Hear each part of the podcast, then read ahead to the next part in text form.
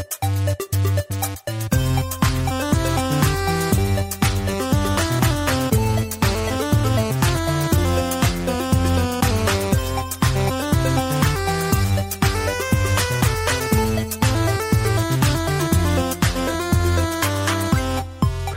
and welcome to the Unofficial Controller Podcast, your weekly gaming podcast, episode 200. we couldn't let this slip by without bringing out an absolute mega celeb. It's Mike Rouse, aka Retro Gamer Boy. We're bringing him back because we want to know about collecting a full Mega Drive PAL set. This week I'm joined by RGT and Mike, who are Retro Gamer Boys to my retro embryo. How's it going? Very well, thank you. I'm already stumped. I don't know how I'm going to handle doing the rest of this now. Retro embryo. It's fine. I've worked on that for over a decade. I just knew it'd come into play at one point in time. Gentlemen, it's absolutely great to have you here. Mike, I must flock you with as much admiration and, and wonderful, wonderful praise as I can heap upon you in one go. We've had some people on, and I realised that you were Sir Mike Rouse, and a knighthood in the UCP realm was considered to be maybe next to God, really.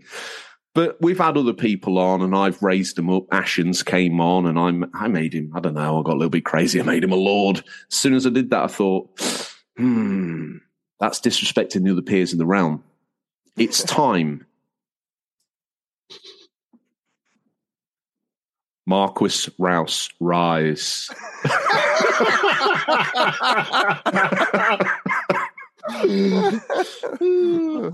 Very good. I, I will call you Sir Rouse, just freeze. But just so you know, you're the first Marquis of the show. Oh, that's awesome. That's amazing. I, I was I was thinking maybe Cardinal might come up, Bishop, uh, Oh, someone wow. that can serve the community in some way. oh, uh, you no. No, No. no, We lock No? you in a tower away where you can do your wild video machinations, you conjure your magic. Uh, to all those that obviously haven't listened to uh, your three previous episodes that I think you've been on with us, one of them is the Christmas smash. What's happened to my voice? My mouth has been inherited by cotton wool. Um, the Christmas special, Retro Boy. We had you on to talk about your new position at Antstream, and then prior to that, we had you on to talk about your gaming career. Which, if people don't know, you've had a touchstone on pretty much every modern thing in gaming that people actually hold dear. Uh, you're going to say, "Oh no, no!" Oh, he's nodding. Yes, yes, I have. Yes. yes, I am that guy. Uh, I would say gaming's best kept secret. So I implore everyone to go not only check your videos on YouTube, Retro Gamer Boy, but also dive deep into our back catalogue and actually find out why, quite what the humble yet decorated person you are. And um, not only do you work behind the scenes to make amazing things happen for us at Antstream now, providing us a full back catalogue of games, you're also curating your own Mega Drive set, which people can watch you on YouTube. The the trials and tribulations of collecting. Um, now we'll part that there because we're going to get deep into the weeds on box variants. you have gone down the deepest and darkest of rabbit holes, sir. Uh, but fair play to you. Uh, in that crowd, you might think it's a misprint, but one of the guys on that Madden cover, that one particular Madden cover, has got his eyes closed. I'm buying it. Uh, sometimes it's Tipp-Ex spilt on a box by a 15 year old doing his maths homework. Like, okay, I don't know if it's a box variant, but as you were, sir. Um, gentlemen, as you know, so Mike, thank you again for coming on. Obviously, a glutton for punishment or a, or a big fan of pain. Um, you're here again, um, so thank you. I must ask you, gentlemen, what have you been playing? Marquis Rouse, what games have you been playing over the Christmas period and maybe over the weekend? Well, you know, I'm a quite a relevant person when it comes to gaming. So I'm playing Final Fantasy, the, the new, recently released Final Fantasy remake, Seven, Oh, Uh, Mm. which I Mm. think was released, what, three years ago? it's, it's a uh, new game. Yeah, it's new for me. Finally got round to playing it. Um, so I am playing that. I'm playing it with my son. Actually, he's uh, he's nine now, and we we got into playing because I was playing Final Fantasy VII, the original, on the Switch, Um, and uh, he was loving that. And I said, "Well, there's the remake out. We can have a look at that." And he said, "No, I just wanted to play this." Uh, I, I, said, "Well, let, let, me get the remake." Got the remake, switched on. He's like, "Oh yeah, let's play this one." It's got voices, and I can actually see what's going on. I know um, I'm going to probably get a lot of hate for this, but Final Fantasy VII on the original PS1, yeah, it, it, it, it's a blocky mess. And I can appreciate why a young kid might say, Do you know, dad, to get close to you, I'm going to look at this, I'm going to nod and smile, and then you're going to show me what real people on the TV screen versus Lego. Um, yeah. you, you, well, you can't. I'll tell you what, I, I didn't realize that Jessie in that game was a girl. Uh, oh, wow. I always thought it was a guy. So uh, that's what that's how bad the graphics were. couldn't tell the gender of characters. Um, it was future proofing itself. It was future proofing itself, yes. Uh, so playing that, uh, it's interesting. Uh, we, we would need another three hours of podcast to go through my thoughts on that game at the moment. I'm up and down with it at the moment, but I'm also playing, uh, and I've got the box here because otherwise I'll forget the name. Uh, Jesse Yeager in Cleopatra's Curse on the Sega Mega Drive and Genesis. Uh, it's a rogue. It's a rogue like. It's a Metroidvania like game uh, where you're going through ancient Egypt tombs, getting weapons to unlock new areas. But uh, very cool, indie developed game. Mm. Uh, came out last year, I think. Uh, but yes, finally got my copy um, from the states, and uh, I'm playing through that. It's excellent. How does the excellent. Mega Drive handle creating these? Is it a random generation of the levels? Do you know anything about the hmm. the workings behind the scenes, or is it the same stuff? Because it's a rogue-like, or is it just that you die and then you work through the same levels again, more in a like? So it, it's it's more Metroidvania stuff. Like I think the the rogue the rogue-like elements are. Um, are kind of more the platformy elements or the navigation elements to it, but the structure of the levels are more are more Metroidvania, right? right so it's okay. a it's a, a an open a massive map um, and it's got the classic blockers, right? You can see this part of the map, but you can't get to it because the ledge is too high. Mm, yeah. there's, and you've got to go find the tool to to kind of help you get past it. Um, so, but it, it's it's it's very very good. Um, it's a it's a good indie title. I think the problem with indie titles though on the Mega Drive is that they're quite expensive. Mm. Um, you know, people we're spoiled with a Nintendo Switch with seven ninety nine indie title games. Um, yeah, and mm. uh, a lot of the Mega Drive games are, are, you know 60 70 pounds to buy they're as much as a playstation 5 game but is that because um, you think because it's like uh, the physical versions mounting cartridges and book, book, yeah that sort of thing do you think that's you know it's probably quite an expensive thing to get a run of them in you know printed and, and developed and stuff so do you reckon that's why the price is quite high do you think or yeah, it's, well, it's definitely definitely the manufacturing cost because there's so few people making the hardware and uh, mm. uh, plastic for it, so the costs are quite high. They're not, you know, they're not um, they haven't got reduced costs through volume. So um, mm. that that's the that's definitely part of the that's probably the majority of the cost. Um, and then you've got these guys and girls that are making these games uh, part time in their own time for like six or seven years. Mm. Um, you know, I know some people that are making these games and have sacrificed uh, a quality of life uh, for themselves to wow. to make these things. Um, so, do they so, need original like dev kits? the original Sega dev kits for these? Or no, they, you can you can make them on on modern setups and then you know yeah. put them. Up. Yeah, okay. Yeah, there's just... there's a guy that's produced a, a, dev tool that allows you to do a lot of this stuff. Um, so it's I mean it's, it's not easy, but it's easier than it used to be. Yeah. What would original dev kit for a Mega Drive even look like? It's just got lots of lights and flicky buttons on it. Looks like Knight Rider's dashboard. I, I was going to say, yeah. looks sounds like Hal from Space 2001 The Knight Rider reference is great because if you've ever seen the Mega CD uh, dev KITT, it looks exactly like it's been pulled out of Knight Rider, out of kit. Really? Um, yes, it's it's got shades know. of it in its original the Mega CD one. It's got shades of it with those red and green flashing yeah. lights. You yeah. know, it's got that vibe. I just love that stack. I mean, I haven't got I haven't got a full girthy stack like you, Mike. I've just got a maybe a, a semi long stack, but you've got right. like, ooh, you've got karaoke on it. You've got the whole bag of tricks. I got everything on that, yeah. like in, oh no, you need a, it's a PG show. to take it around. I'm going to get into the we'll, all this good stuff coming out that we're going to have to push push Yeah. What else have you been playing? Anything else?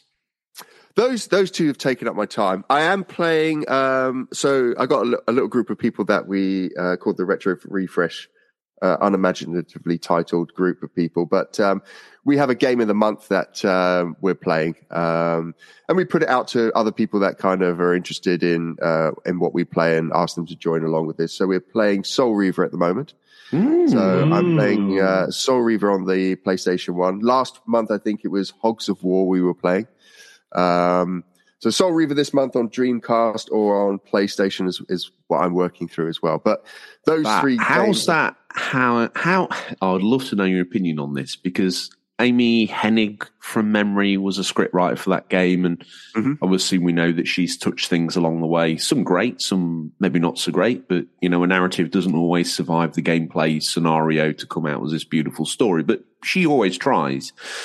Um, that game, I remember looking fantastic. I was playing it on Dreamcast, so probably the Xbox Series X version of it at the time, and it, I was just blown away by the ability to al- almost instantaneously switch between game worlds. They were similar geometry and everything like that, but they were different. There was a bit of a palette swap and other things. Yeah. How's that holding up into your modern sensibilities? It's different. It's difficult because I have rose tinted glasses. Mm. Uh, like many of us that are kind of buying into our childhood or, or into our past, right? So, um, I think if my son was to play it, um, he would struggle a lot. Mm. Um, because you know it was the early days of 3D, and so as game developers, we were um, testing, uh, trying out things, right? And um, it, you know, those those types of games were uh, an attempt to use 3D in new ways to make platforming games, action platforming games, more interesting. Um, and there's a lot of things we got wrong. So you know, like there's no in modern games, there's a lot of things we take for granted, like foreshadowing. Um, like, hey, we're going to foreshadow where you go, and we'll do it with some really nice narrative pieces, like um, lighting in the corner, a blinking light there, and a Mm. sound going off, and it Yeah. it pulls you in that direction. Um, that that era of gaming didn't have one the tech there or all the knowledge, and so a lot of it was like, right, if you've beaten this boss, right now try find where to go next and you'd end up just backtracking all the way back to the game at the beginning of the You game would, again. yeah. you'd, you'd missed somewhere. So um, I think apart from the obvious graphical um, differences, that was one of the big ones where I think if you were to play it now, you would struggle. And a lot of people struggle with those those games, early 3D games. It's like I think navigation. if memory serves, I always found the on Dreamcast. I can't speak for PlayStation necessarily, but the obviously it was one analog stick, so obviously the camera control was not mapped. Maybe it was mapped to the shoulders, if anything. shoulder, yeah, shoulder buttons. Yeah, Yep. and that's to a modern, to a young kid, or to someone who's sort of refined themselves through the evolution of gaming as a whole. Sometimes to switch back to that feels very cumbersome and almost unintuitive.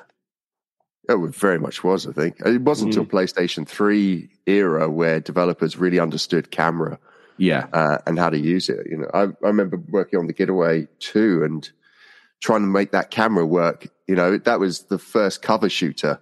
Um, and trying to get that work with walls and, and how, how does the camera react with a wall and how do you control it? Um, it's really, it was, it's tough. yeah, Um, and now you've got procedural cameras that, that kind of, and AI generated cameras that can almost figure out how you're moving around things and predict where you want the camera to be. oh Uh, my. AI's in my video game camera controls now. Yeah. Oh, of course, AI has been used for a lot. A rudimentary uh, amount of AI is always used. Yeah, for sure. This is why he's Marquis. I could listen. I don't. I don't want to rest our opportunity with you, but RGT's got a pretty good agent, to be fair. So I have to ask him what he's what he's been playing. um, it's quite Give random. RG, actually. give Mrs. RGT my love. I certainly will.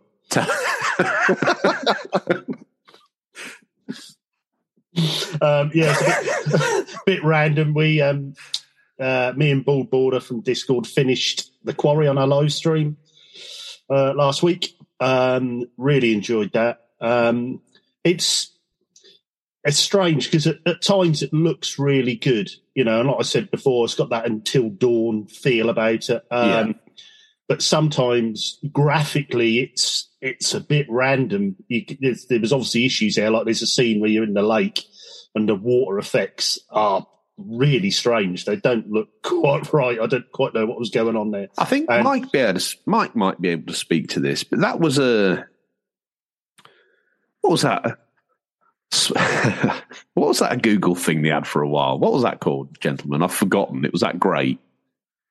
That streaming thing they had where you got the controller off the internet and they Stadia. Stadia. For a minute, well, the way you were both looking, then I thought, have I dreamt this whole I, well, I, was trying to link because you said stream and you were talking about water, and I was like, what? What water? Thing yeah, I was thinking that. I was thinking, what? and I wonder if the legacy of it being a streaming platform game, which obviously would have had um, bitmap interference not only from the streaming level but also the presentation of it on your screen and then obviously maybe even lost frames whether that was a something they'd coded in and then couldn't uncode and it would have been hidden much like the games were back in the day of CRT by the interlacing and the streaming of a video off the internet. That that's hey what do I know? I can barely Mm. I can barely turn the PS5 on. Yeah, I'm coming out with these all these highfalutin ideas. Who the devil am I? But do you think because it seems that particular scene has been quite egregiously mentioned a few times um, by a few mm. people, and I just wonder if is there something in there that sort of says that this is where this is there that's there for this reason. Mike, can you speak for that? Uh, no, that was a classic Bobby moment. We have a co-host yeah. called Bobby from America. You ask a really long, convoluted thing, and he's like, "Now, nope." no, that's all, all. The streaming tech is handled by the platform. It's nothing to do with the game, so you don't have to do anything with uh, modern streamed games at all. Um, all, all handled by platform. So um, that would have just been um, it's I, I suspect what's happened there is they've run out of dev time and they've done something a bit a clip art splash a clip art splash or something. Yeah, yeah, yeah. It, it, it was strange. Wow. And, and, there was a couple yeah. of times where you, you, there was obviously a cut scene, um, two characters are talking. You look behind them in the window, uh, but the window would just be flicker and grey and black. There was no, you know, it was sort of it was looked so it hadn't quite been finished. But that was they were rare you know, that didn't happen too often.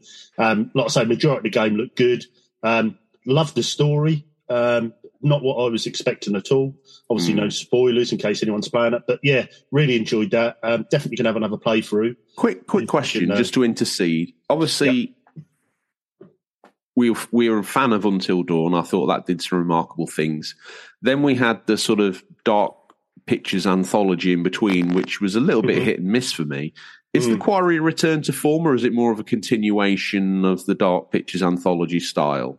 Um, it's it's like they've followed on from Until Dawn. It's sort of their next. It's obviously not in story, but in the next way. Is it as good as Until Dawn? Um, personally, no. Mm. But I think just more because Until Dawn was a surprise when I played it. Whereas yes. this, you sort of expected it to be. But if if you like Until Dawn, then I think you've you've you've got to play the Quarry. I think it's it's you know that sort of way again, um, keeping people alive. Story, you don't quite know what's going to happen. Um, the odd few quick time events, um, and it's just it's just like playing a 1990s teenage horror movie. You know, it's it's really wow. good. Yeah, yeah, really good. Yeah, I think if anything, I'd probably say it's a bit underrated story wise. I don't think people you know, compliment it on the story enough. But I really enjoyed that, and that was a story arc that I did not expect as well. So, and there's some there's some big names in there as well.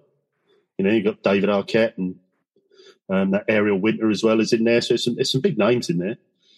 So uh, yeah, definitely worth playing. Um, also, I've been playing for some reason. Don't ask me why. I've been playing a lot of Mario Kart over Christmas. Um, classic, classic. Hang on, hang on, hang on, hang on. That's wonderful, very gamery, and I love it. But where's Aquanaut's holiday?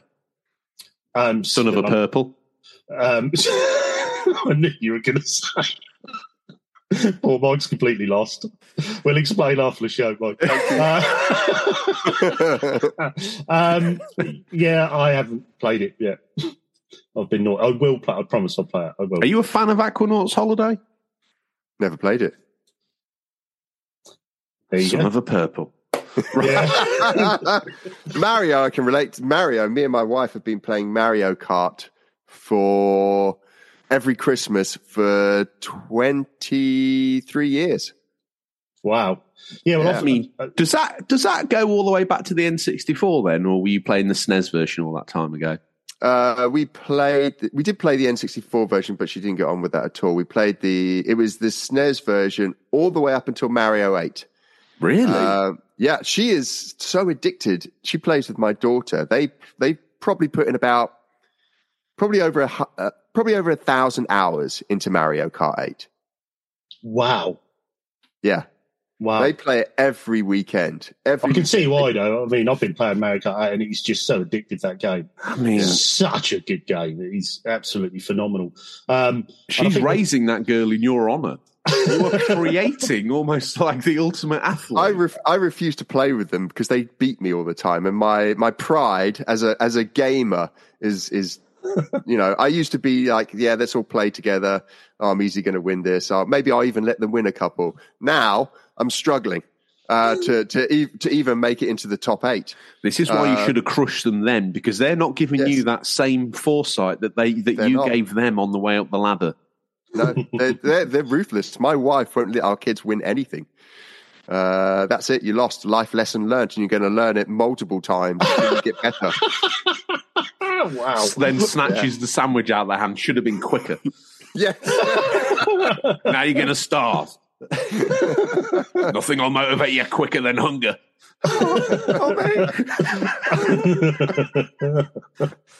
Speak to your soft touch father. He might give you a, I don't know, half a ginsters.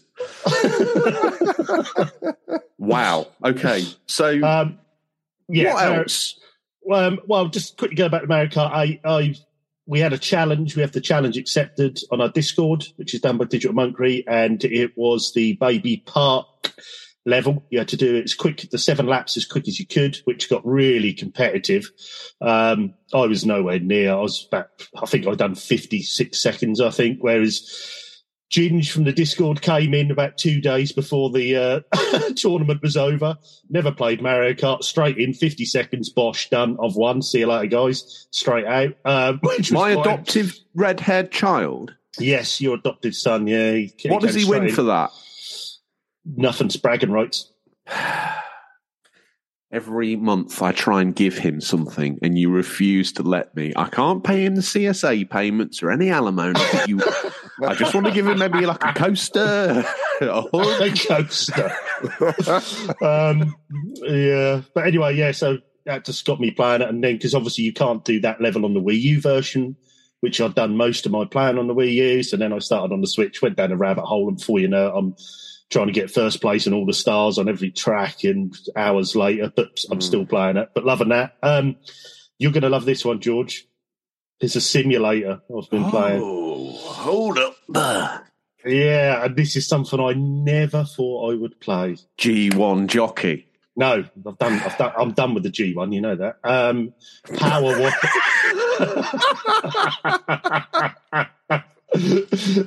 Power Wash Simulator. I'm with a G1. Okay, pal.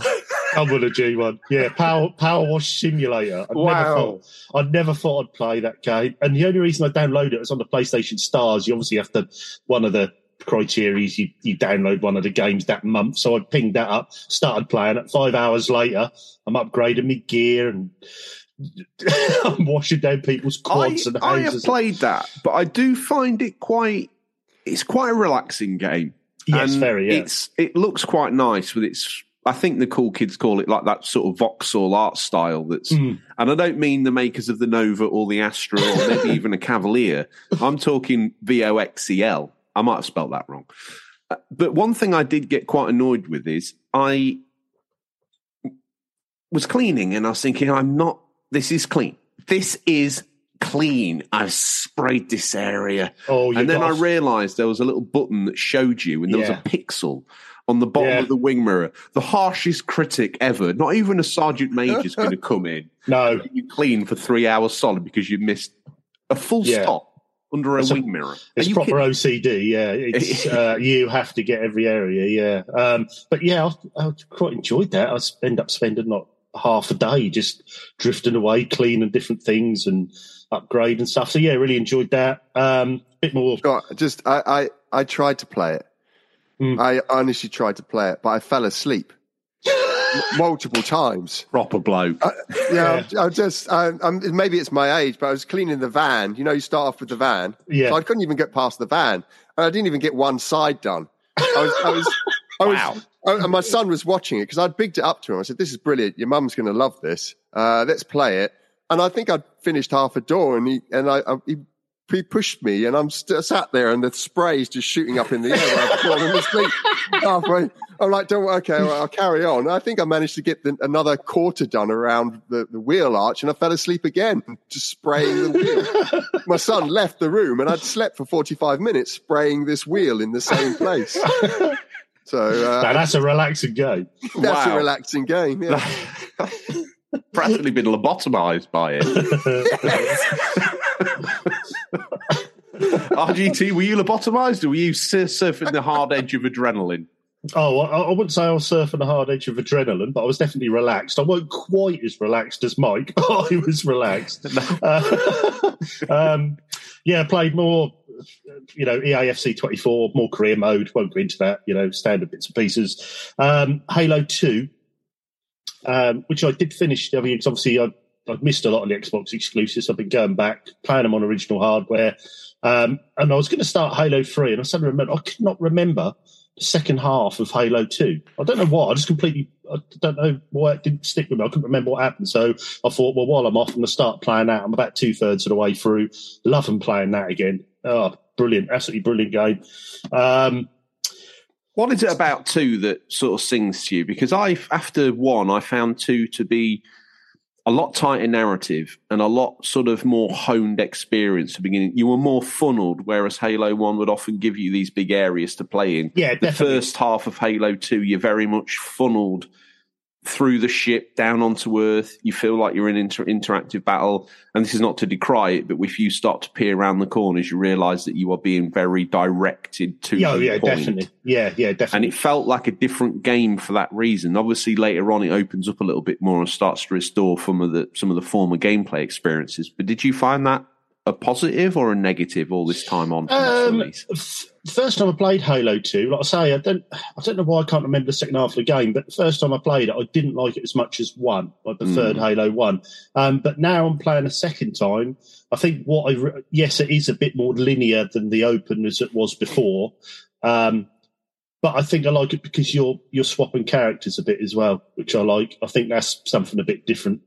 So I like as the story has continued on, and, and I think Yeah. they've linked it up quite well. And that's what I'm enjoying. I think.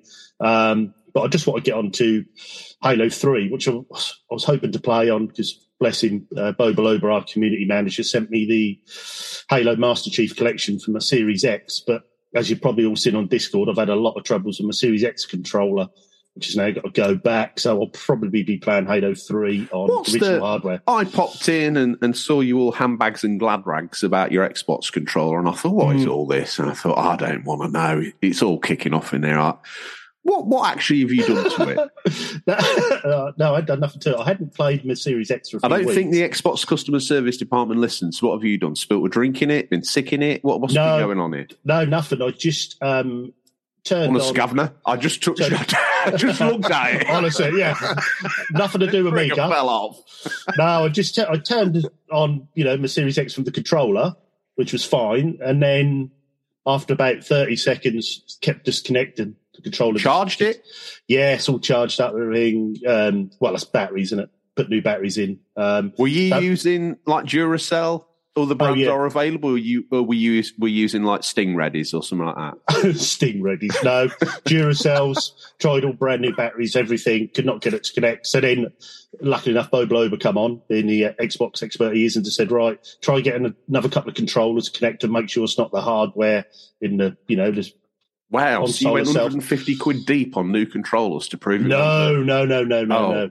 Used Xbox One controllers. Um, linked them up, up fine. They work fine on there. So it's obviously a fault of the controller. But the I won't mention the the company I bought the Series X from, which I got new about eight months ago, have told me no, you can't change it because it's out of warranty.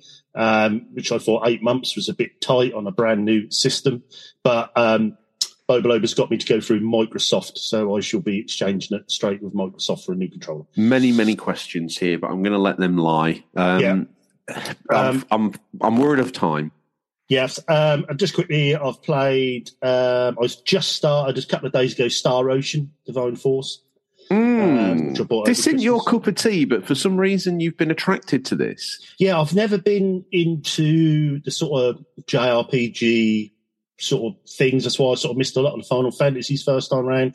But ever since I played Harvestella, I've been trying to get. you I just feel I've missed out on so much with these great games coming from Japan, and that. So I'm really trying. And since I played Harvestella, What, you're from opened up Japan or the games are from Japan? The games. Right. I'm definitely not. you might Um, be. Well, um, so I've been playing that. And I'm so, colourblind. So far, I've enjoyed it. I've enjoyed it quite a lot. oh dear. Um, yeah, so it's it's okay. So far, it's quite a good story. Um, graphically, it's mm, it's okay. You know, I think it's another one of the Square Enix have gone for a bit of knocking out a lot of games, haven't they? But more, I wouldn't say low budget, but they've done a lot of these games like Harvestella, Star Ocean, you know, where they've sort of done these smaller stories. I a know more some could argue a little style. bit of a sort of strange skew for them. Instead of maybe it's wise. I don't know if you can speak to this, Mike. They've kind of spread their bets in a way over the last twelve month period, especially Mm. it's a very busy release window for them. yeah, recently. Whereas a lot of maybe other developers are probably putting all their eggs in one basket. Is this a shrewd move by them, or backed up by some sort of weird idea think of using their old franchises a little bit and then also peppering those out with things like Harvestella? It, it's a it's a smart way to make a tough budget year uh, go further. I think. Uh, Often when you Mm. see this, it's um, it's a way of uh, spending less on development, um, but still putting out a, a a quality product. Especially if Mm. you're leaning on um, Mm. if you're leaning on uh, legacy legacy IP, uh, and of course the indie ti- title stuff. Right, um, the indie stuff is there's now degrees of indie. You can get an indie title that costs fifty million dollars Yeah. or you can get in. And I think um, that's something that Square have leaned on a bit, kind of like um, Team 17 started to do, but on a bigger scale. You know, Team 17 started to push out a lot of those indie titles. Um, it's like Square Enix do the next level up of indies, the, you know, the rich indies they seem to do. Yeah. Uh, yeah. So yeah, I, I think it's that. I think it's basically it's a it's it's a great way to deal with not having to drop 100 million, 200 million on a massive, massive uh, title. I, Final the Final Fantasy games are, are close to a billion dollars each, right? So um, yeah, wow. It's crazy. it's absolutely crazy. Um, yeah, Your but I mean, wages for an episode, RGT. Yeah. yeah. was they're going up inflation. Wow. We'll, we'll speak about that after the show. Um, Mumsy fetching me the scalpel and maybe something to numb the pain. I don't know what. Maybe a kosh. So I have to sell that other liver. I've only got one. So what have they? What's the other three of the things they've taken? I don't even know how I'm even alive. But there you go. As long as you get paid RGT, we're all good. exactly. Is that your gaming Christmas smorgasbord laid out like a plate of cheese and crackers and grapes and all the accoutrements, Uh, or is there, is there one more little There was one more I blue. It cheese is, stuck around the back random. of your teeth? Okay. is random. Um, stunt car racer, Amiga. Oh, Geoff Crammond's stunt car racer. Stunt car racer. Yeah, I I had that on the Spectrum back in the day. And Oh, well, actually, I've actually been. I've actually been. I can't even imagine. what the- yeah. I had it on ST and it Hey. was a, a flip book. I Yeah. can't imagine. One frame per second is underrated, I can assure you. but um, yeah, uh, the plan on my A500 got the, the little mini console, so I've got that out and been playing. And You were sending me one of those for game. Christmas, loaded with all my favourite games. What, what, what, what? Post strike or something? Or Oh, I never remember saying that, but um, uh, it's yeah, it's another one of them promises I've forgotten. Um, but yeah, uh, yes, I've been. My, really my friend that, makes so- that console. He designed and made that console. Really, Yeah, it's, it's uh, very good. He's actually the um, licensing director at Antstream as well. But yeah, he's uh, he's got a number. He's got some other projects in the uh, in in the sidelines, which are very. Did he cool. do the C64 one as well? He did do that as well. yeah, well. so I've got both. could, them. Could, does that mean? Are you anyway. kind of hinting to me, Mike, that beyond all sensibility and logical and business sense, he's making an Atari ST Mini? Um, I don't think so. No. that would be. I I mean, he'd sell like six copies. Yeah, I Uh, was thinking one to be for me, fair, one for me mum. the, the, the ST community would probably spend so much money on them, he'd make his Mm. money back and then some. Uh, I would be there, uh, front and centre. yeah.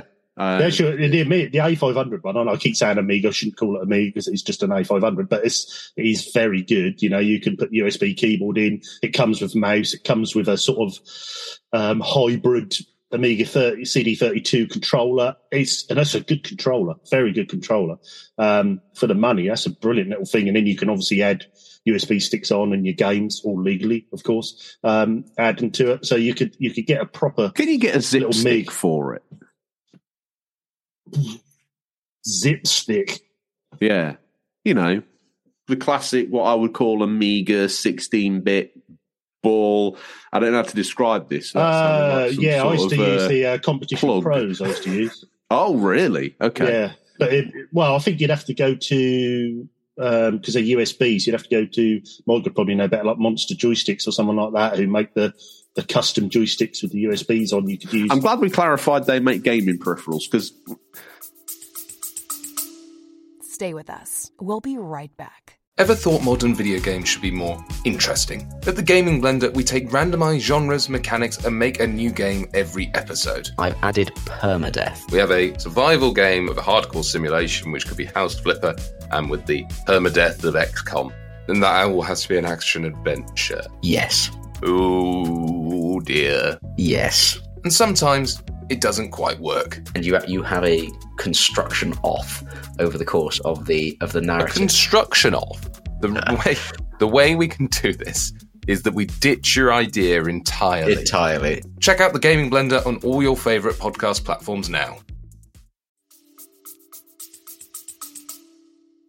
bit of a. anyway, that's all my games for this. this week. I don't think I'd be wanting to be googling that blind. No, no, no, no, no, no. Right, crack on. What have I been playing? Oh goodness gracious me! I've kind of almost lost all. if you say Anno, Mike, Oh, do you know about Anno? oh god, what the uh, the sim building? yeah, And my wife loved it. It's, it's our, Oh. favorite gaming series ever. And I love city builders. Like I play Civ Six, is it? Uh, Yeah.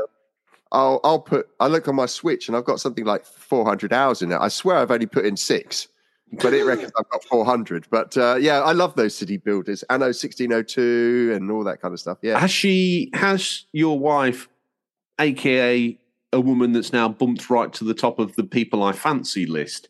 Is she playing? is she playing Anno eighteen hundred or is she playing the older versions? She hasn't played one of the modern versions. She's, I think she's on the 16, 1602, is it? Anno 1602. But she has, please. she has got the modern version on there. Please get her Anno eighteen hundred because if she's not played it, she will thank you. It is.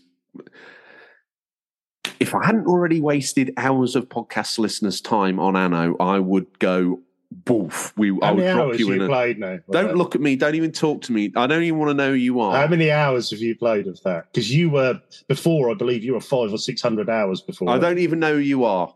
come on. I tell you what else I've been playing. I've been playing. I want to know how many hours you've. I need to there. check the save. It's got to the point where you know I don't even know anymore. And the weird thing is, I've done everything I can do. I've fixed everything I can fix, and I still load it up and just sit and stare into it. The music, the little people. You get the odd issue which you can fix. I mean, I've been an absolute warmonger and crunched every single other. uh, Not NPC down to just one island, only for the fact that I can then extract some form of trade from them. More of a I'm- tyrant. I'm an absolute devil, but I'm having the best this time. Um, what else have I played? Um, I tell you what, I have. What I decided to focus my time in on over Christmas was Forspoken on the PS5. What? a- what? What? What is that? Because for me, it's it's actually quite an interesting premise and an interesting game, and almost like an eighties movie like Labyrinth. But then Mm. the world is so vast and spread so wide that it's hard to enjoy any single part of it. There's no singular focus moments of beauty out there in the deserted wasteland. I know it's a deserted wasteland and it's been savage and everything, but you would expect some point of singing, even if it was like a hard edged version of beauty, you could sit and go like, wow. But it's a lot of acres of brown, which is a shame. Um, the enemy encounters are interesting. It basically, although it's a magic game, I did find myself playing it like a like a 90s third person shooter game um, Mm. using spells as a substitute for for bullets which was interesting um did the first boss so then i got covid so i kind of fell off it a little bit but um, when i went back to it it's one of those games where the soft skills the soft skill fade was quick and real and i was like oh, i've got no idea what i'm doing with this controller anymore um, so I slowly started to grind back into it, but was finding very little narrative focus for driving me forward either. Um, there's lots of side missions, but they're delivered in a way where instead of wanting to help this poor innocent child, I just want to probably drop it off the nearest cliff. Um, Wow. Now, that's not to say, now you might say, George, let's put that in the summary pot and see what comes out. And you say it's not a very good game. I don't think it's a bad game. I just think it's maybe an average game. Um, Yeah, I played. I played the demo of it, and I, although I did quite enjoy it, I couldn't quite work out what it was trying to be. Does that make sense? I didn't. Was I don't like know as it cover knows. shooter? I tell you, I tell you what it world? feels Was it- like, and I don't know Oh. if I'm being wrong here or you know, and if I'm speaking badly, you correct me for a moment. But you're a teenage girl thrown into an alternate universe. On the way in, there was a little bit of foreshadowing. Her favourite book was Alice in Wonderland. Okay, that, that's that's quite cool. I, I want to see where that goes. Alice in Wonderland's full of colour and interest and all that sort of stuff. When you get in there, she goes from being, I mean, she's a brazen youth with a bit of a criminal past in New York. As soon as she gets through to Athia, as I believe it's called, every other word is an F bomb. Okay, who likes swearing? Kids like swearing. Okay, right, kids love swearing. What else does she do?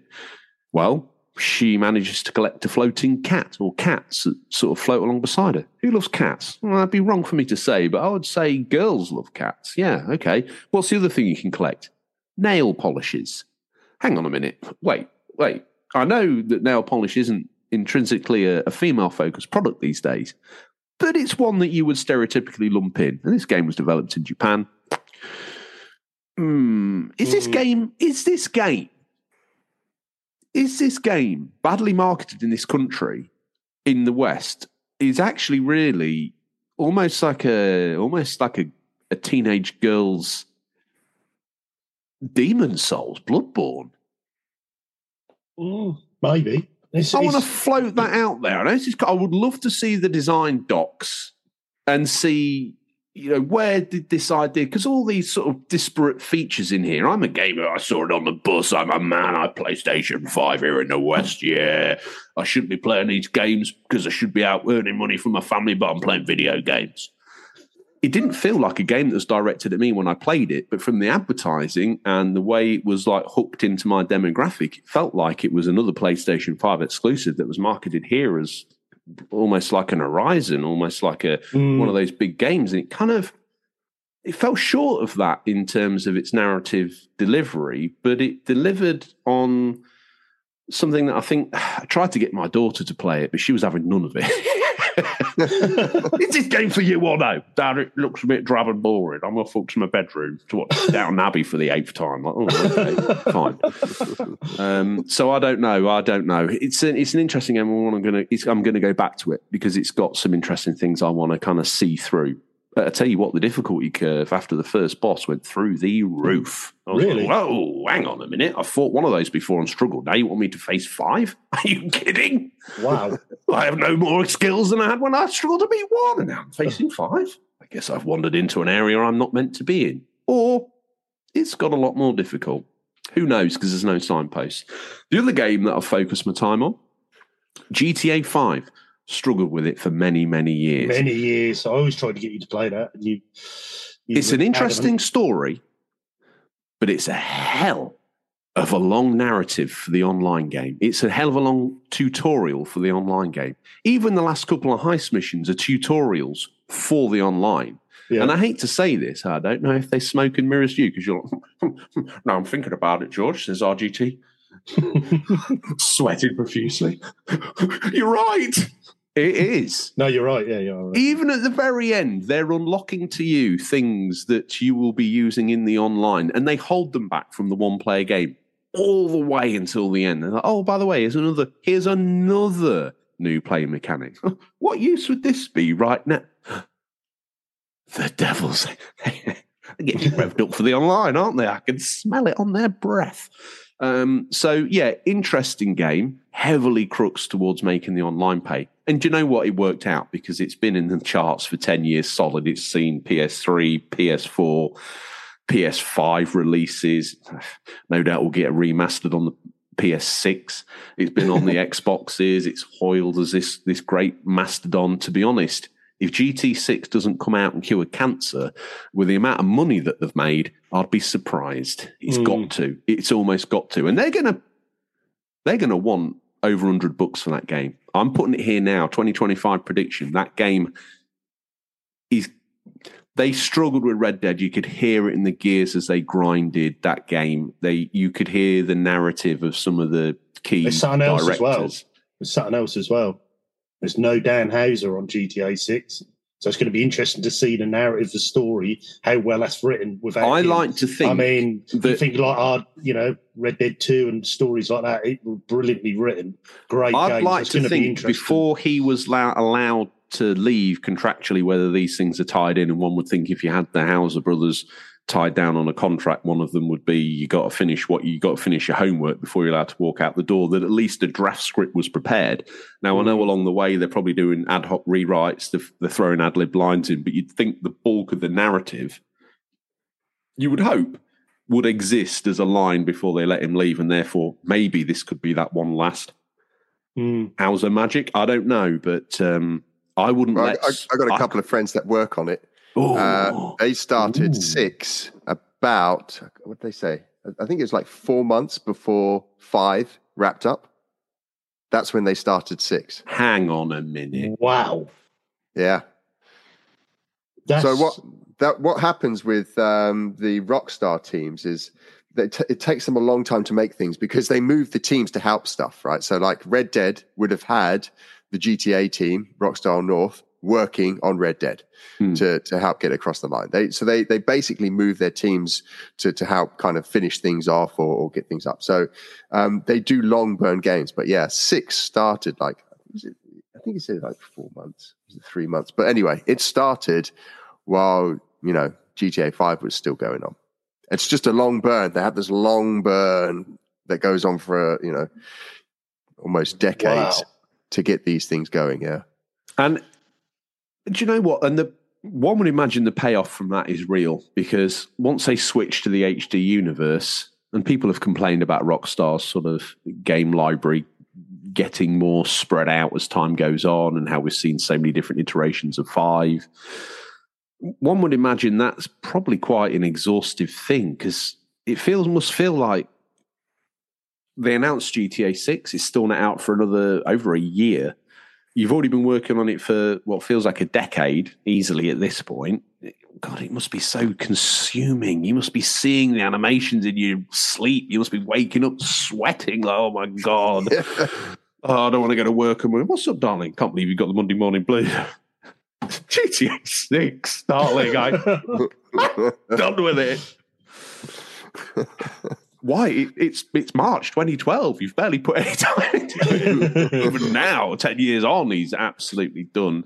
Um, I'm excited to see GTA 6. I mean, who isn't? I do believe when when Red Dead launched, I think if memory serves, and my memory is a little patchy, they were pushing the whole we think games should be more, we think games should be more narrative.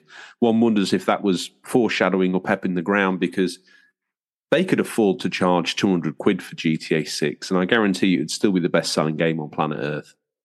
Mm. Yeah, especially I agree. especially with the online side. If, if you know from what GTA, I don't know finds- why, but I was having a bath for the first time. Not that I don't wash, um, but I normally have a shower. And, and maybe for the first time this year, I decided to indulge myself in the bath. I didn't feel very well. I'm worried where this is going. PG, carry on. Stay with us. We'll be right back.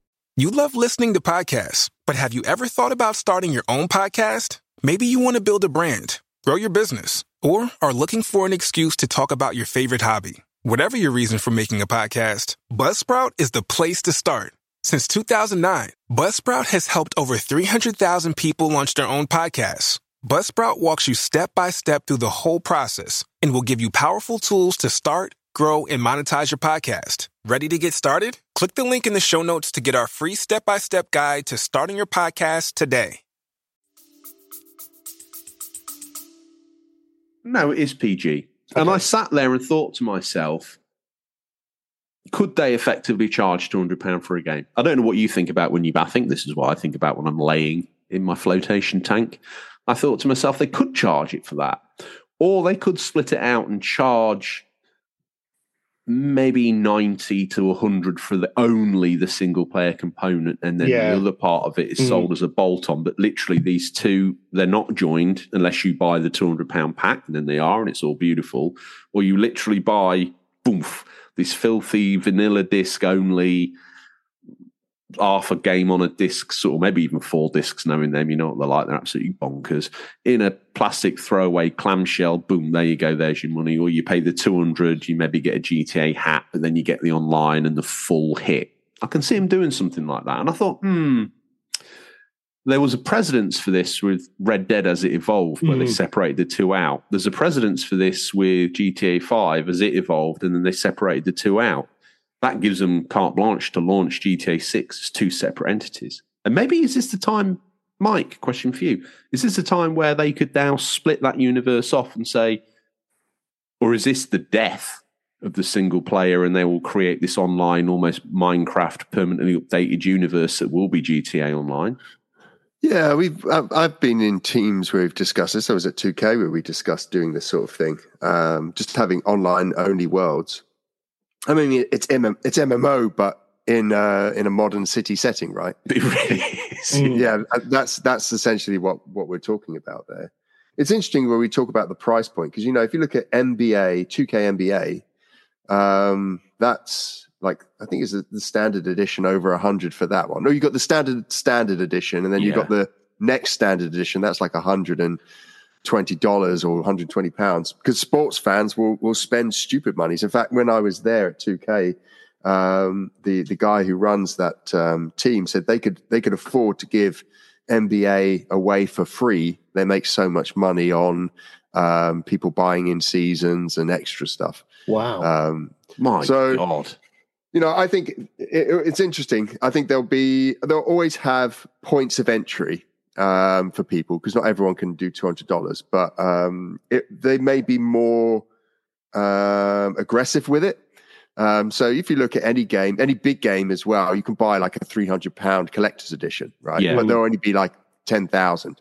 But what's stopping them from saying, "Here's the collector's edition; it's three hundred quid," but it's not limited to ten thousand; it's two and a half million copies Whoa. um, you know, you, they could do something like that. And I, ma- I imagine that's what they'll do. They have these kind of points of entry so that they can maximize. if they did get. that, a thousand future collectors 50 years from now just turned in their grave. So would you like my GTA 6 statue?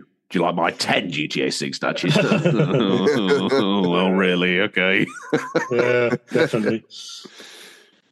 And I think to round all that out, that's all I've been playing. Um, I don't think I did much. Oh, no, tell a lie very quickly. I played the Hunter Call of the Wild and Hunter the Angler. Very realistic games. I think I stood on a twig and scared off the only animal I saw in two hours of play. seriously, seriously. um, in Hunter the Angler, I think I caught several fish, uh, but the one thing that sticks out in my mind is throwing out a pop up rig for uh, a certain type of fish and after 20 minutes of sitting there enjoying a cup of tea and staring into space, I thought, well, this is very realistic and probably not quite what I wanted from my fishing game. I know how you go all in. Were you sitting in your living room in waders and a little in a little bivy tent. Oh, mate. Well, the reason why I downloaded those games was because I was thinking, I wish, as I was playing through GTA, I wish this had hunting or fishing in it. That'd be great to get an RV and go up to the woods, park it up, sit outside, relax a little bit. Oh, I'll download some hunting and fishing games. Google, all these ones seem to be reputably reputation quite good. Yeah, graphics incredible. Yeah, download, download, play. Like I say, first time I stood on that twig, I was like, "Give me Trevor, give me the controller for Trevor." he would just rip a moose's head off, wouldn't he, and wear it into town. He, Yeah. uh, and that's how I felt. Um, with with all that said and done, sometimes my quest for realism probably um, isn't the right thing to do. I'm clicking on my 286 and I hope it's going to load up the script. I should know already because we've damn near done 200 episodes. Ah, seems like the rays infected my hard drive because instead of getting the news, I just keep getting pictures of Ray. uh, here we are. We've scoured the very darkest region of the internet to bring you the latest stories. First up, Marquis Rouse declares, you know, when you're shooting down at the estate, you normally pull lots to see who goes first on the peg. Marquis Rouse has first peg rights. It's associated with his, his peerage. Uh, so, Sir Mike, first peg to you, sir. Okay, then. Uh, we have check with your doctor before playing. The release of The Last of Us Part 2 Remastered is right around the corner, lurking in the darkness with Naughty Dog's enhanced re release creeping towards a PS5 launch on the 19th of January. One of the most intriguing aspects is the vaunted, is that right? That's No correct. return, mate. Don't doubt you. yourself, you Uh, sexy well, man. you know, I, uh, a roguelike twist on gameplay, which one Naughty Dog developer has assured players is not for the faint of heart. Dale Walker, I know him, senior Wow. character designer at the Storage Studio, took to Twitter to tease how successful the replayable roguelike survival mode can be with sounds good to us. I, said that wrong. I said, should have said which sounds Should- no, no. Uh, not recommended for the weak hearts, Walker warns.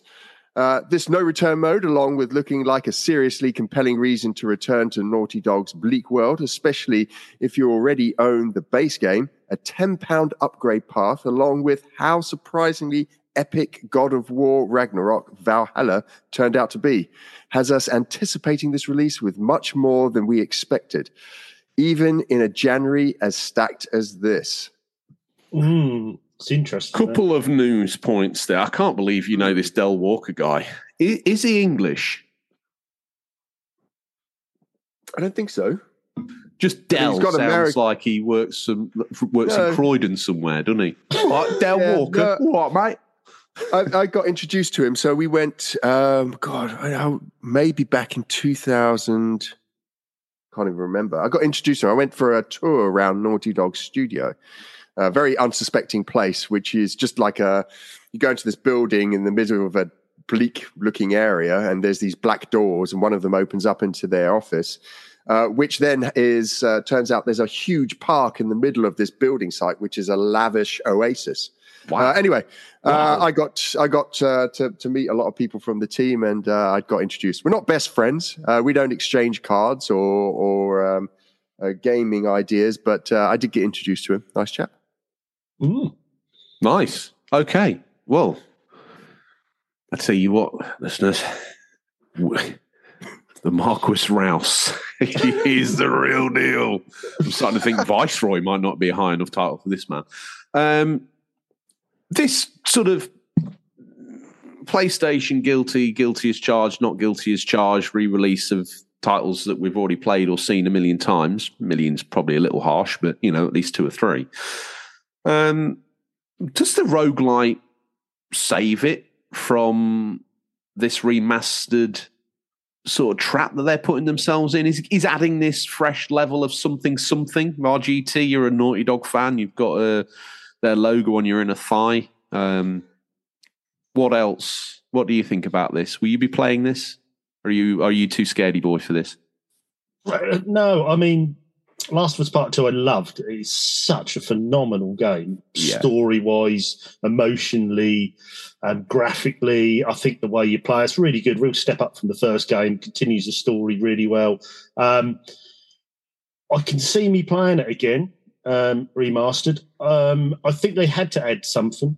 I think they've sort of realised that keep remastering things, you need to give someone a reason to play again. So I think this add-on sounds interesting. I'm not sure a roguelike in it. I I know they had did they scrap their they were doing the online game that all They got did. canned, didn't it? Um, what I love about that is that is the alleged sort of story is that some guys from Destiny came down and went, "Yeah, that's never going to work." if I was Mm. at Naughty Dog, I'd be like, mm, "Yeah, well, your game doesn't look like it's doing that great either at the moment, so we might just release this anyway because people loved factions, and this is this is going to be Mm. great." But they they panicked, and that whole thing got nosed in the dirt allegedly.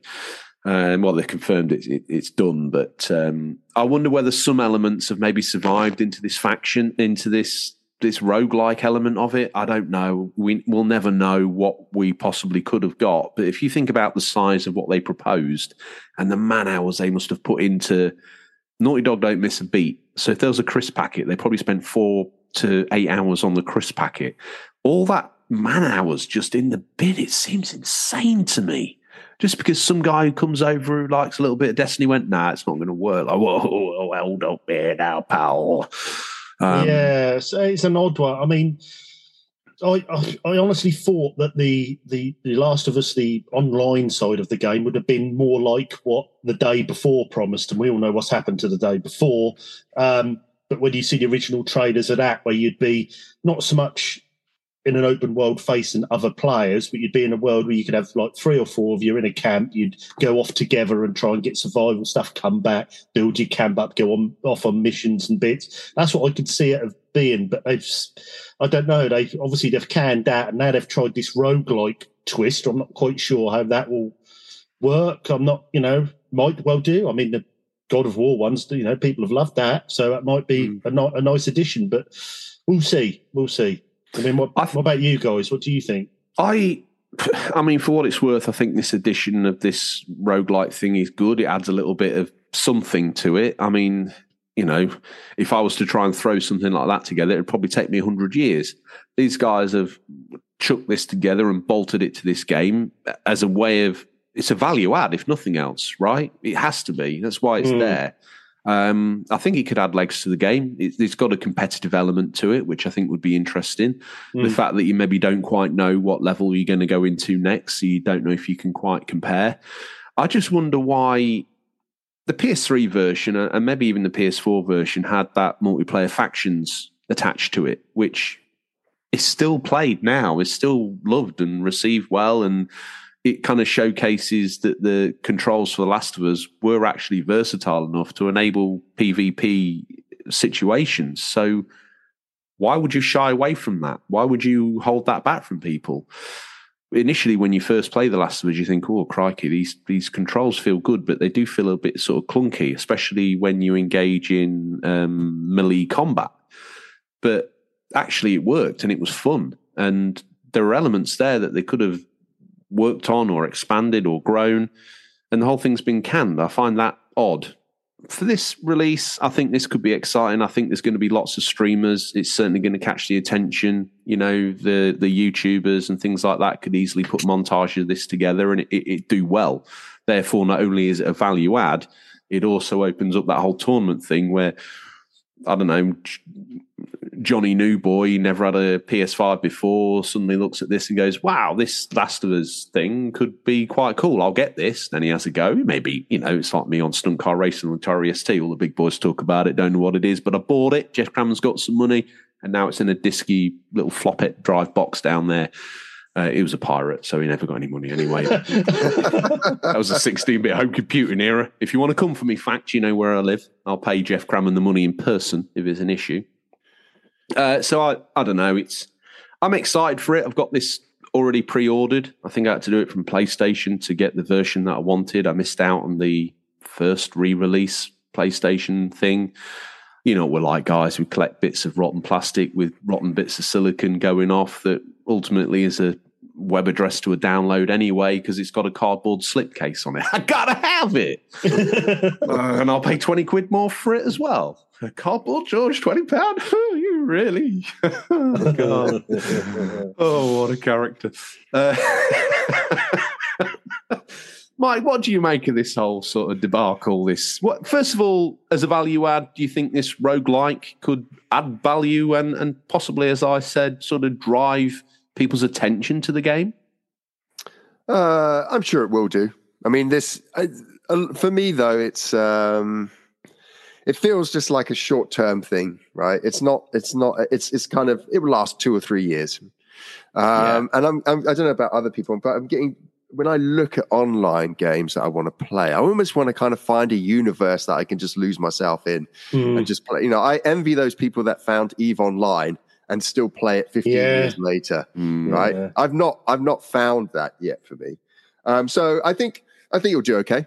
Um, I don't think it's going to be big bucks. It's not going to be um, a Fortnite thing, or you know, that's that's what these developers are all hoping for, is a little bit of uh, a little bit of luck um, and some decent traction that propels them forward so that their whole business model can be uh, GTA Five online or something like that, right? Yeah, it's um, it's it's a it's a good way of of um, maintaining your business and then earning extra revenue to make other games. So that's that's that's oh, what just to is. that point. What I find yeah. hilarious about that is they're all clamoring to catch a little bit of the magic of Fortnite. It's a cash cow. Let's not let's not muck around mm. here. My son spent more on dances on there than he's probably spent on food in the last three years. It's ridiculous.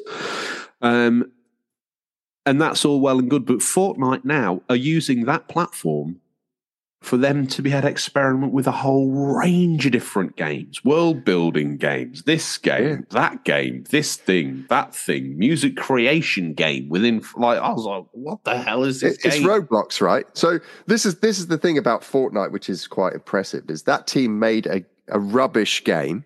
Save the world. Yeah. yeah, it was uh, it was it wasn't great. You know, you you know, it was okay. It was an indie kind of like title, go around, defend against zombies and all that kind of stuff.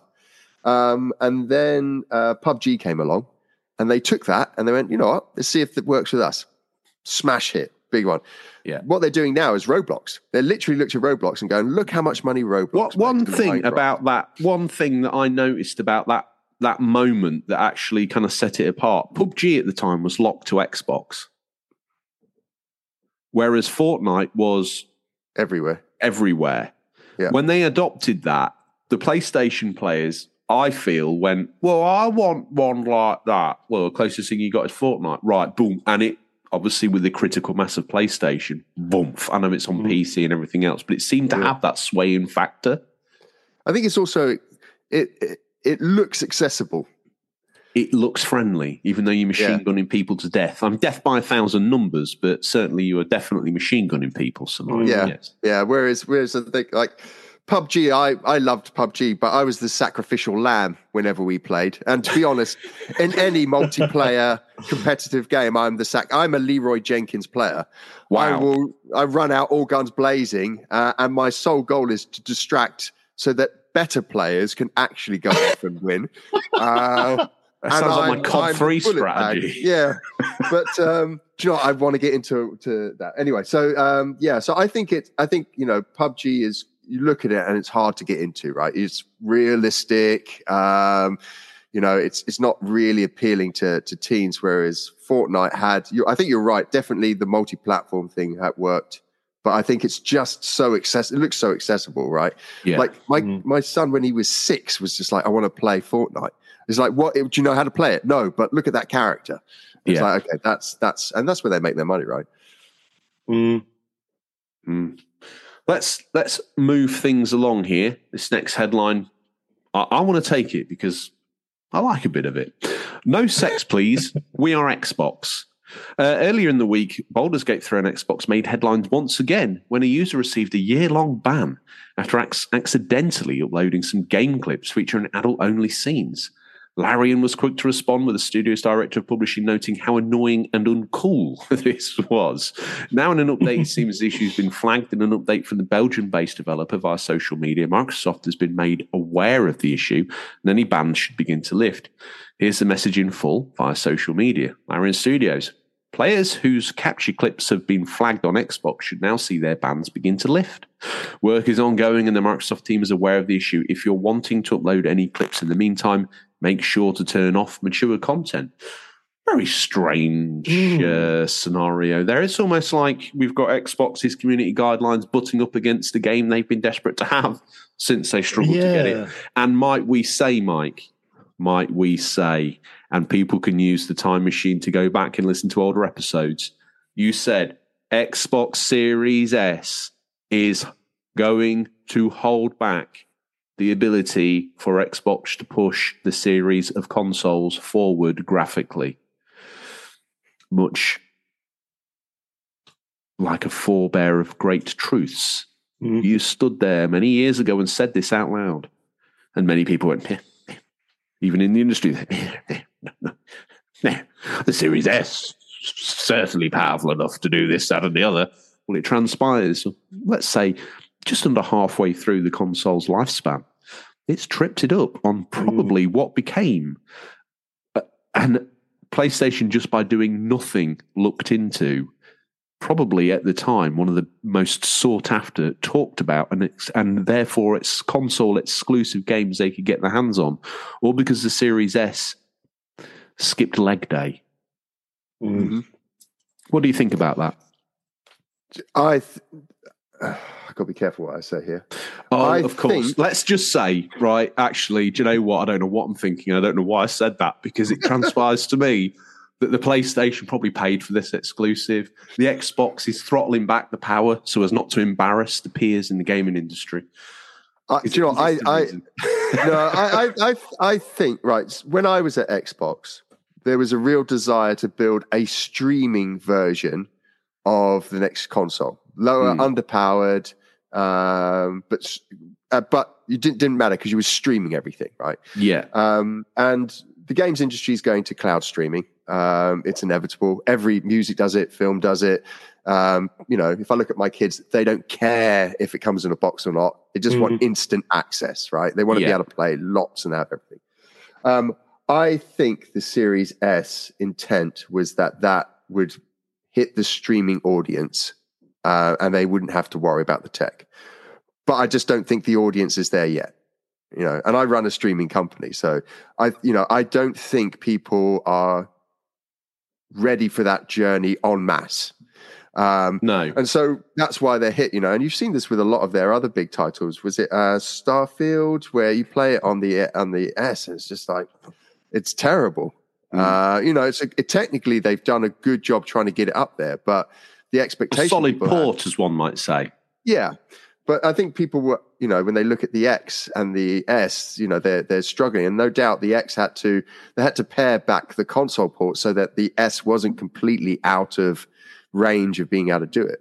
And that's the the trouble that Xbox have now is that if they want to get something running on the X, you have to also get it running on the S, which means you have to make some kind of sacrifice on the X so that the S can be brought along for the ride Yeah. um, and so they're not allowed to push as far. And so for for developers, um, the PlayStation is going to be far more attractive to, to to develop for because you're selling to one audience.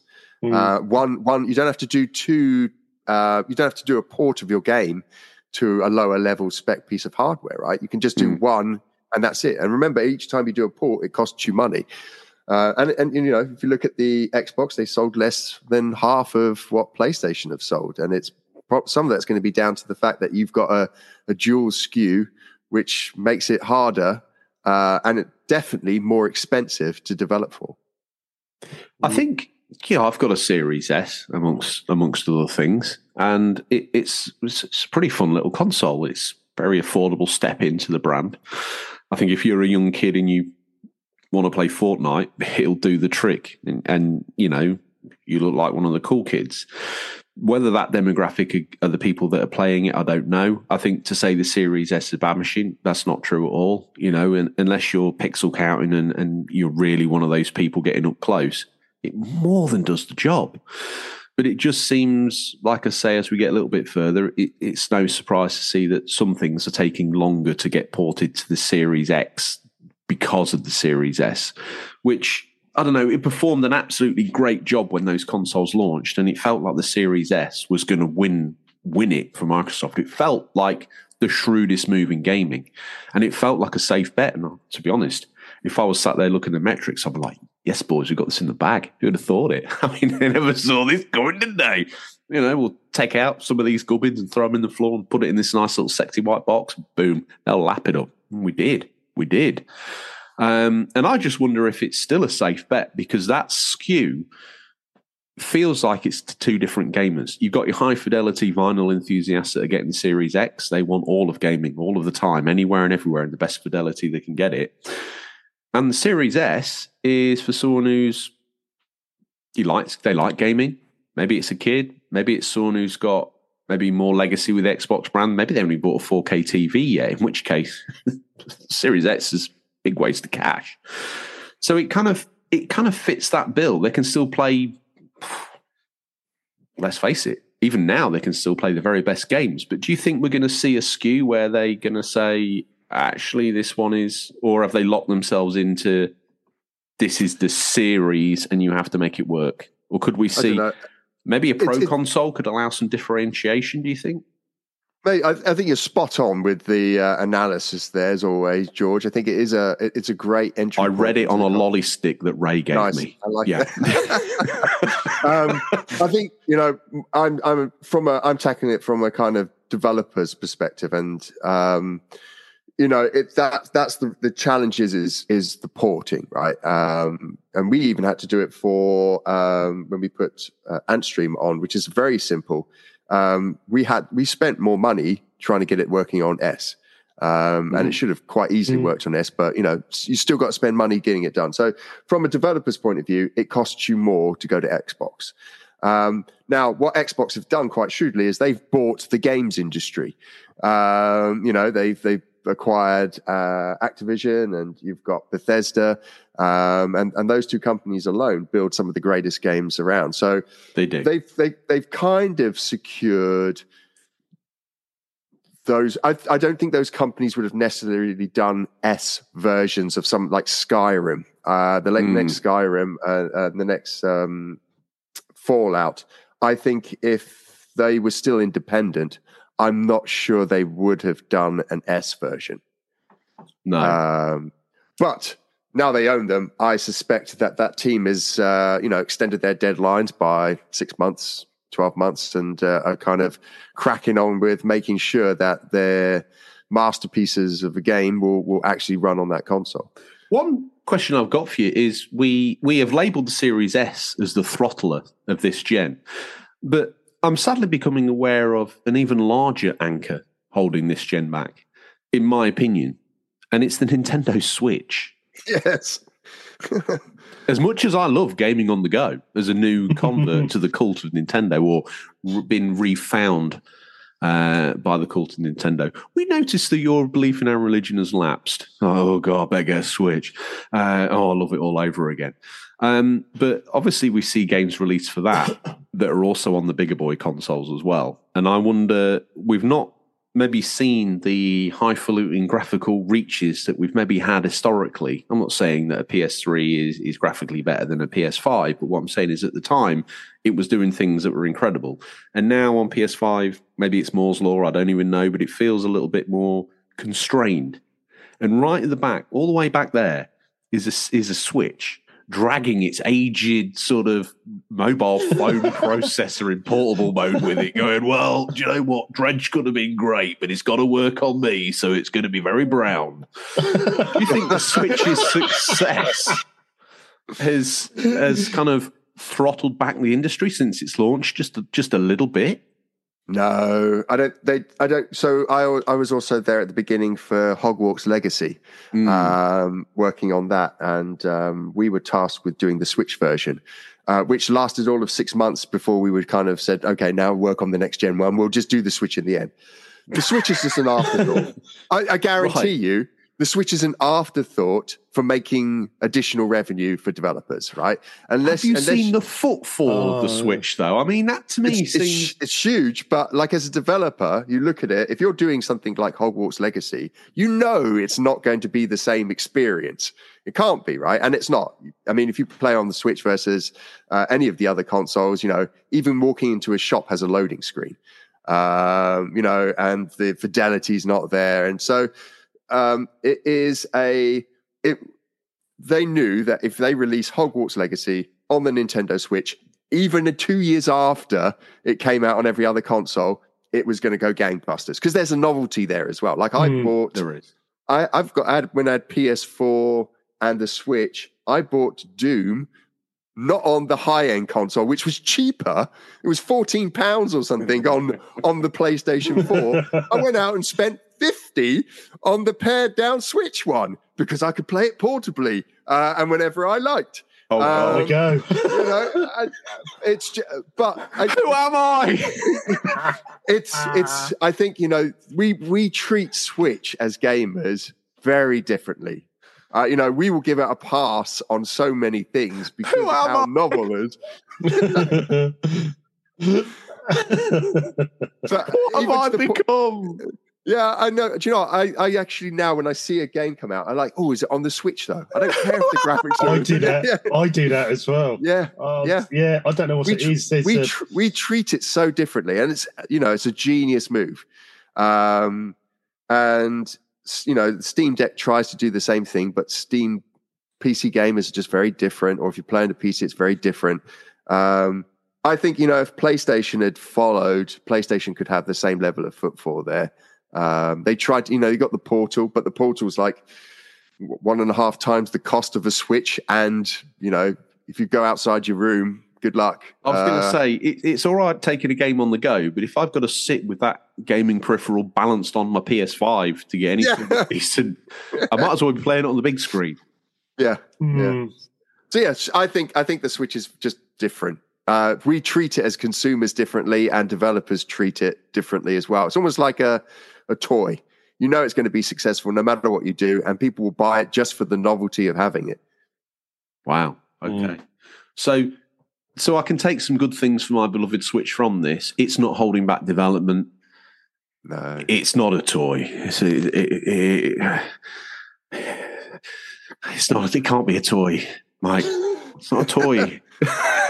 well, Nintendo class themselves as a toy manufacturer. Yeah. right, we're done here. Where's this Marcus title? it's a serious gamers on the go. It's better than it's better than Steam Deck. It, it, it's everything. Um, RGT. Let's segue out of this this this Switch beating with Yeah. some with some Switch news. What you got for us here? Hi-Fi Switch. Uh, it's Wow. a new year, and sure enough, new rumours are already popping up about what games could be made available to Nintendo users in the future. Of course, quite on point with what we were talking about. Uh, the latest story doing the round suggests that Microsoft game met with high um, with a high critical acclaim and well received by fans will be released on a computer system in the calendar year of 2024. Redfall. oh, I date it. Uh, this claim comes from the host of the Nate the Hate podcast, who goes on to mention how the title was in the Game of the Year conversation during the year of its release. In the calendar year of 2024, Microsoft will bring one of their more acclaimed first party releases to a computer system. When the announcement comes, I think it's going to be met with a lot of excitement because this is a quality game. The source um, uses Obsidian's narrative adventure Pentiment. Is it Pentiment? I can never say that. That sounds good to me. Yeah, Pentiment as an example of how Xbox has done everything it can with selected games within its ecosystem. And the next steps are to bring those these titles to other platforms to help build an audience for possible sequels exclusives to Microsoft devices. Uh, some conversation elsewhere online suggests that the exclusives could be uh, Tango Gameworks rhythm-based action title Hi-Fi Rush, which was shadow dropped on the Xbox early last year and nominated for multiple Game of the Year awards. A user on ResetEra, known for um, sharing past Xbox related leaks, has also supposedly supported the idea of it being this particular game. Of course, there could be other games that fit the description, and nothing is official right now. Over the past year, Xbox um, retaliated to the uh, commitment to other platforms, including an agreement to bring Call of Duty games to Nintendo systems going forward. Microsoft has also worked with Nintendo to bring games like GoldenEye 007 to the Switch. Interesting. GoldenEye 007's one thing, but next year's version of COD running on current gen Switch, Yes. that seems like a bit of a bonkers 10 year thing to sign. And obviously, Nintendo have got some successor stuff in the background, but Mm, like, if I was going to dip my toe in the water by bringing something to another console, Hi Fi Rush has had a lot of noise. We Mm. voted it our best Xbox exclusive in the Ponzi's two or three weeks ago, RGT, if memory Mm. serves. It was certainly up there and um, was in our Game of the Year conversation. To give that to Switch, I mean, to charge for that on Switch, I should mm, work that better round. Uh, I don't know. I don't know. That seems. I think that seems like a good idea. But I think if I was Microsoft looking to cash out, I think I'd probably take the Master Chief hmm. trilogy and crunch that out on Switch. I mean, we're not sweating here at round on 360. Give them what they want. Uh, I mean, to be fair, Master Chief's practically dead to us anyway. No offense, Xbox listeners, but they don't treat their king with that much respect. Uh, the king's nearly dead. Give them that. Might bring a couple over. No worries. We'll make some money.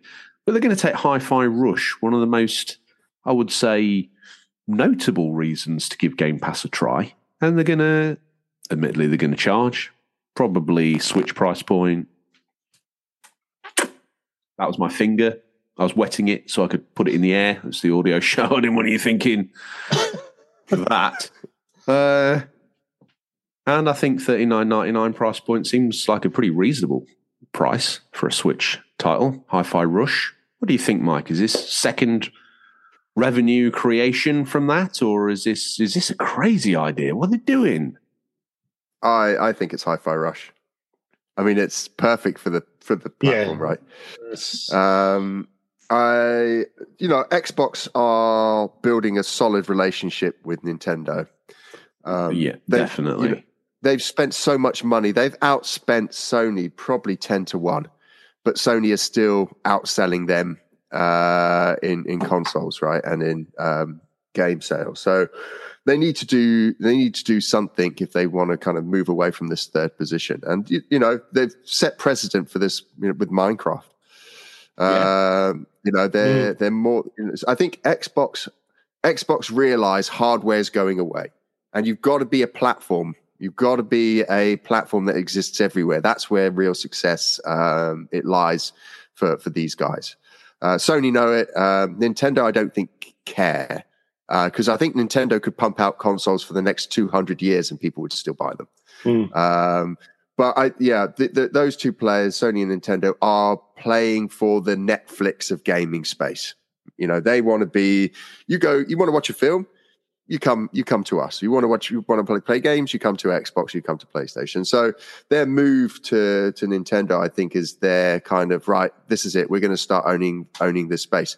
And to be fair, Sony are doing the same, right? How many PC game? You know, like you can play pretty much every exclusive PC game, uh, Yeah. PlayStation game on PC. Yeah, Yeah. true. Um, you know, and there was a time when that was a, you know, Sony would never have done that. So um, I think that both Sony and Xbox are not threatened by Nintendo because Nintendo is different. Um, you know, they're not Mm. going after the same consumer necessarily.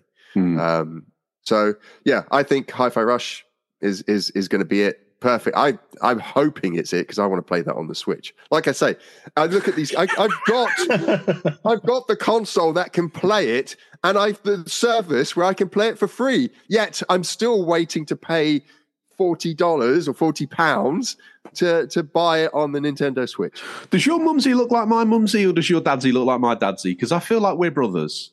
Yeah. We've got to be. We attack this the same way, Mike. Except you're obviously more handsome and slightly, well, I say slightly, a hell of a lot more successful than I am. Um, those that can do, those that can't podcast. That's all I'll say. Uh, Hi-Fi Rush seems like the perfect poster boy, but obviously Sony dipped their toe in the water with some of their older exclusives. Some of the heat had died down a little bit. One could argue almost a little bit. No disrespect to RGT, but dead. Uncharted, dead, Please don't. dead.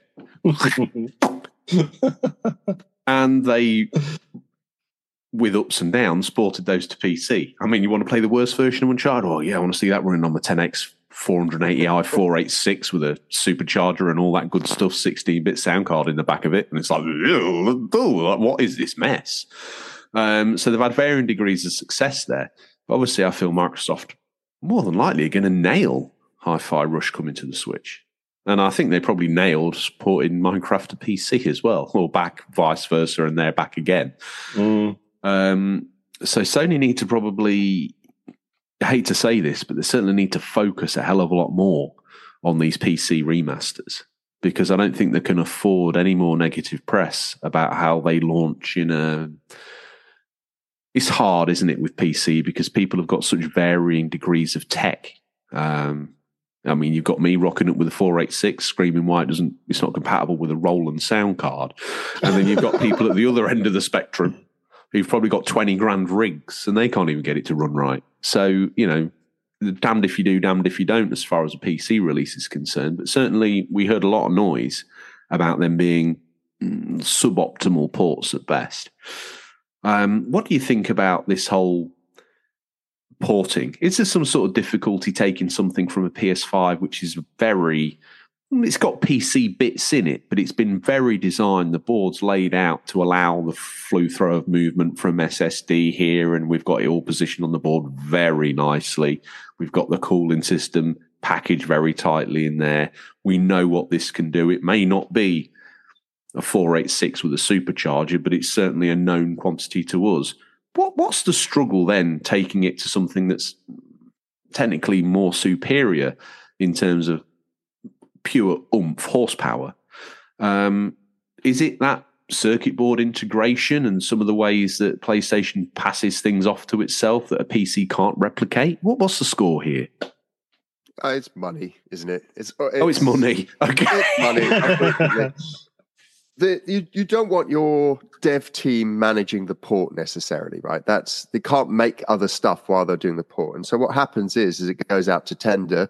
You don't go for the lowest one because that's going to be a shit job. You don't go for the highest one because you haven't got the budget for it. So you end up with the person in the middle, the person that can do the most average job um, of porting your your your game across. It's the most eloquent way I've heard of the tender process before. yeah, and and you know, like there's there's there's teams out there that if you give it to them, they're more expensive, but you will get a stunning port Mm. of the game that you want to get over uh, onto onto the console, right? Like um, Doom on the Switch is a stunning port for what it is. It's it's pretty Yeah. amazing, and they paid through the you know they they paid a lot to get that. Um, that port done. Equally, there's other games that are ported to the Switch or other consoles or to PC that are terrible, and that's because they've gone. Do you know what? We can put this out there, and people will buy it, um, and we we don't have the money to pay the big guys to to port this over. So it's there's always technical challenges, always technical challenges, but a good team can get around those technical challenges. But it's whether you can afford to pay for that good team. Hmm.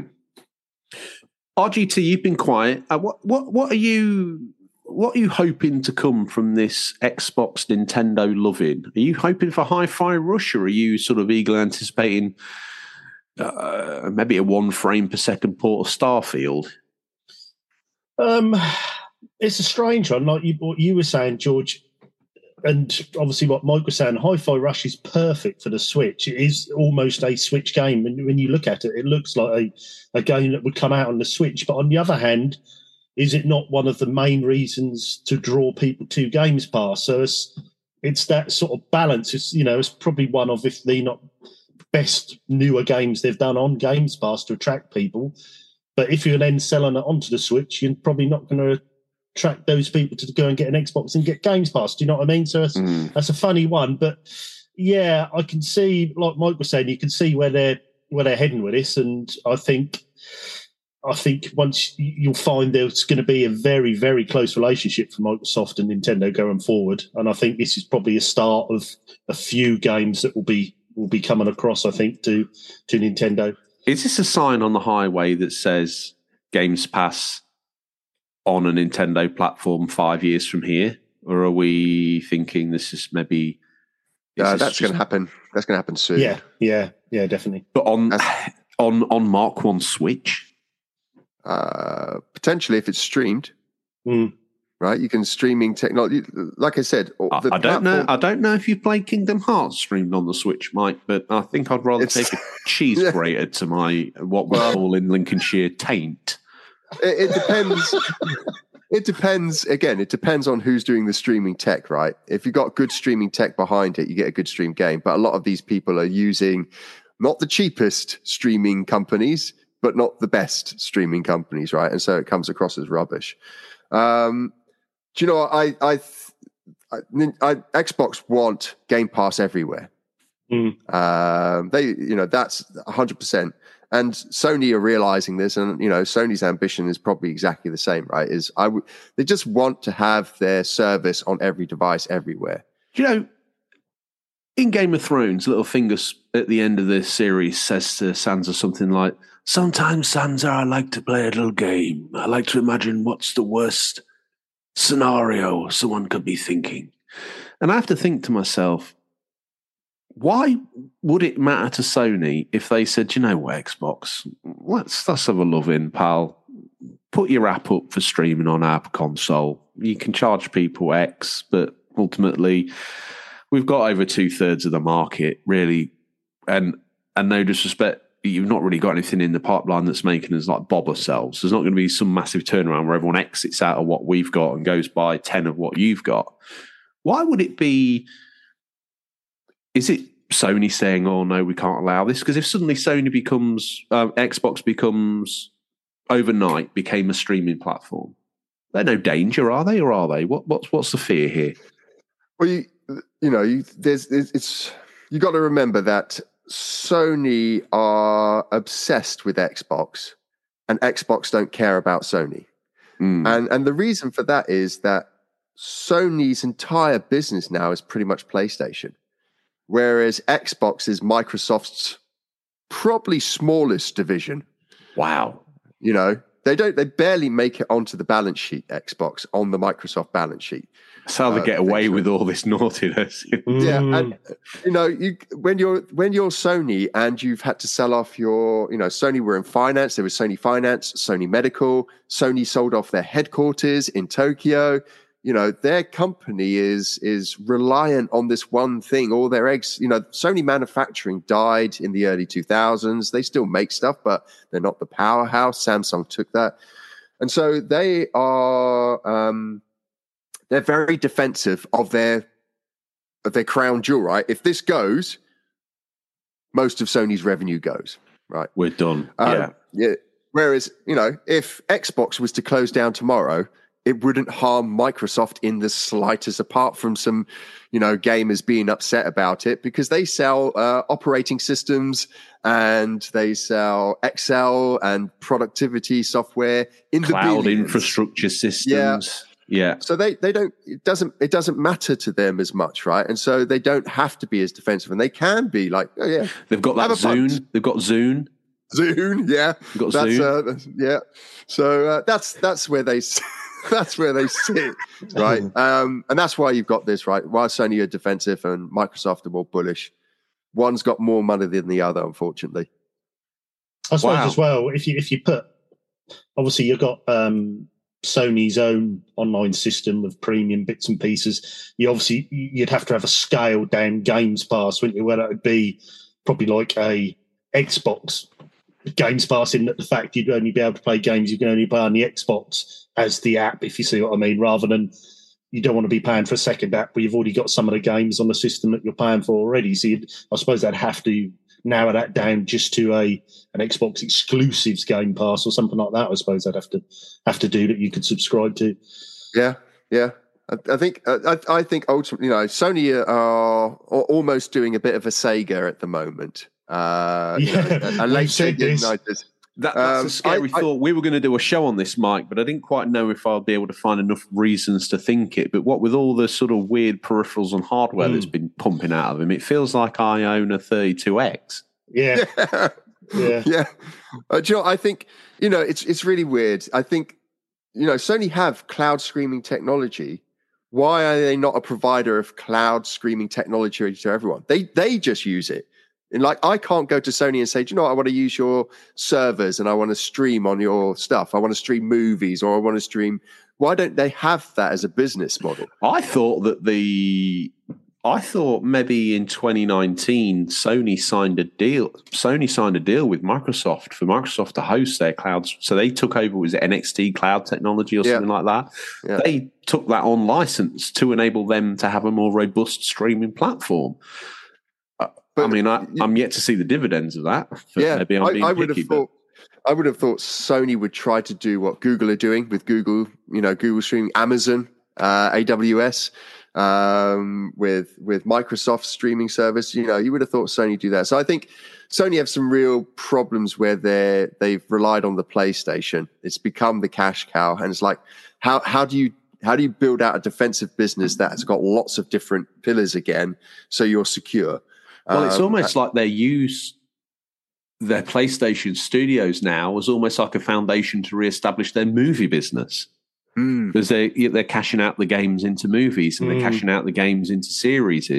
They're definitely trying to broaden themselves into being a, a multimedia platform. But is it too late? Yeah, good question. As the door bolted, we're all sat round here, fat, gorging ourselves on The Last of Us cereal.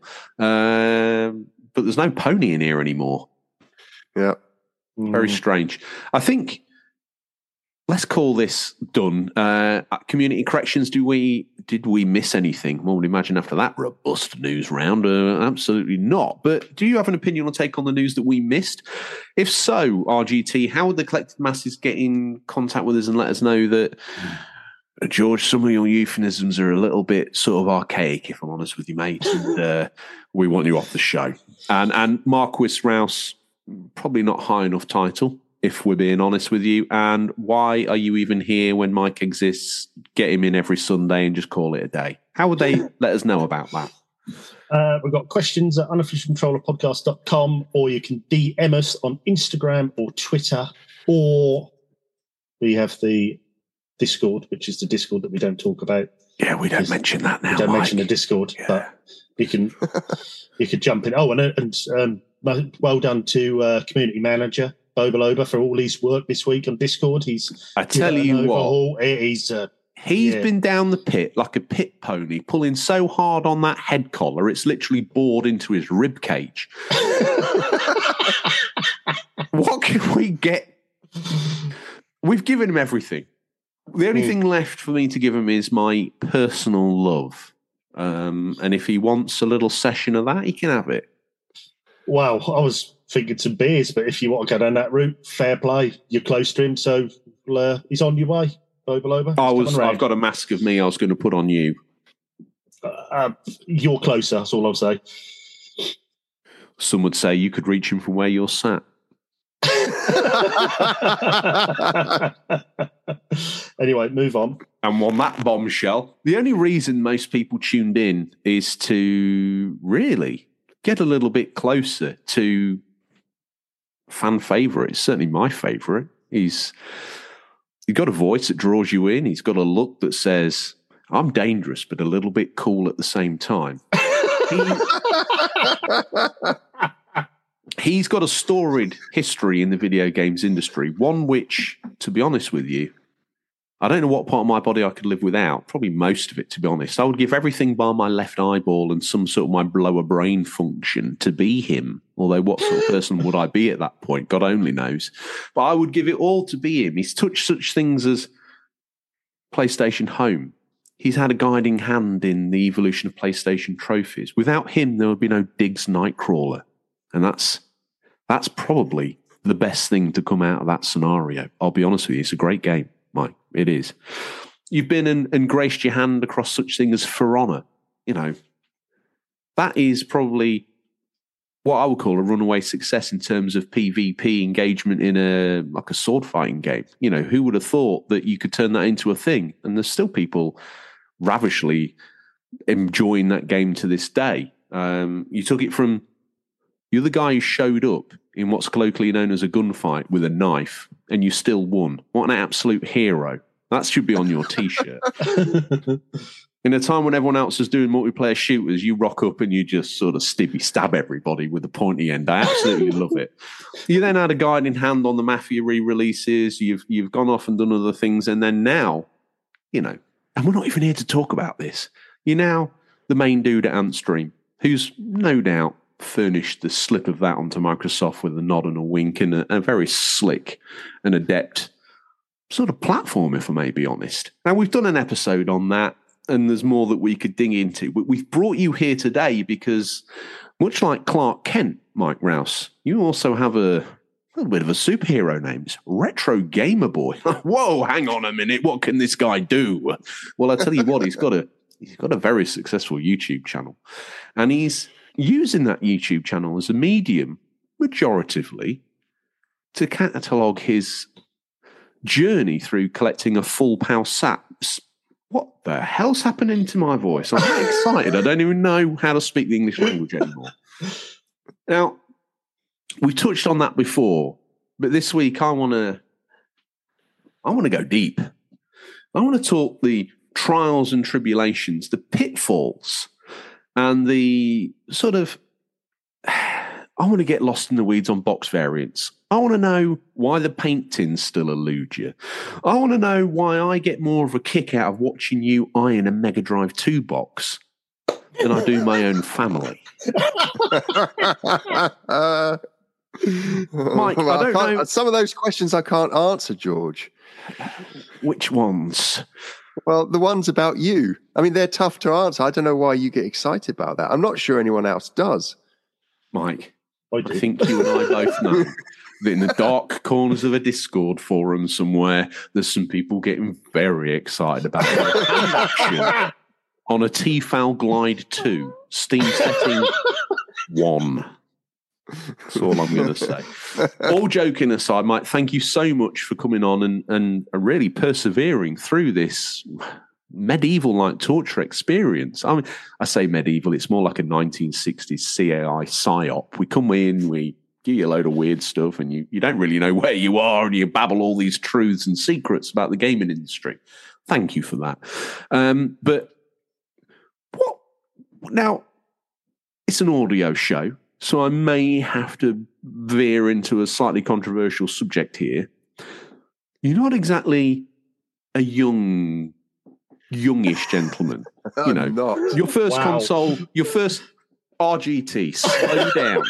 Okay. What I'm trying to establish here to our young audience, you know, the fours and five year old Fortnite fans who listen to every single second of content we put out, your first console certainly wasn't the Wii, It was not the Wii. and it certainly wasn't the PS4. Correct. now, across all that spectrum of consoles that you've touched and had your hands on and been involved in, very, very long time with Sony, I think you know, logic would dictate this guy, he's probably got every PS1 game. No, no. He sells those to get more Mega Drive games. Why? Why the focus on the Mega Drive predominantly? What about that? Um, you know, a lot of it is nostalgia for sure. Uh, the Mega Drive was at a point where I was uh, a young teenager uh, or, or moving into teenager. Um, and so I was starting to earn my own money from a paper round. Um, I had a master system that I'd saved up for and bought.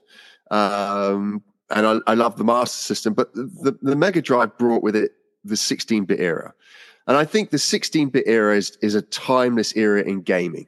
Uh, It's like visually now you can buy Nintendo Switch games or or even PlayStation 5 games that use the same 16-bit pixel art, more colors, but it's the same art, right? Yeah. It someone who's 10 can enjoy a pixel art game um, as much as they'd enjoy uh, the latest Spider-Man game.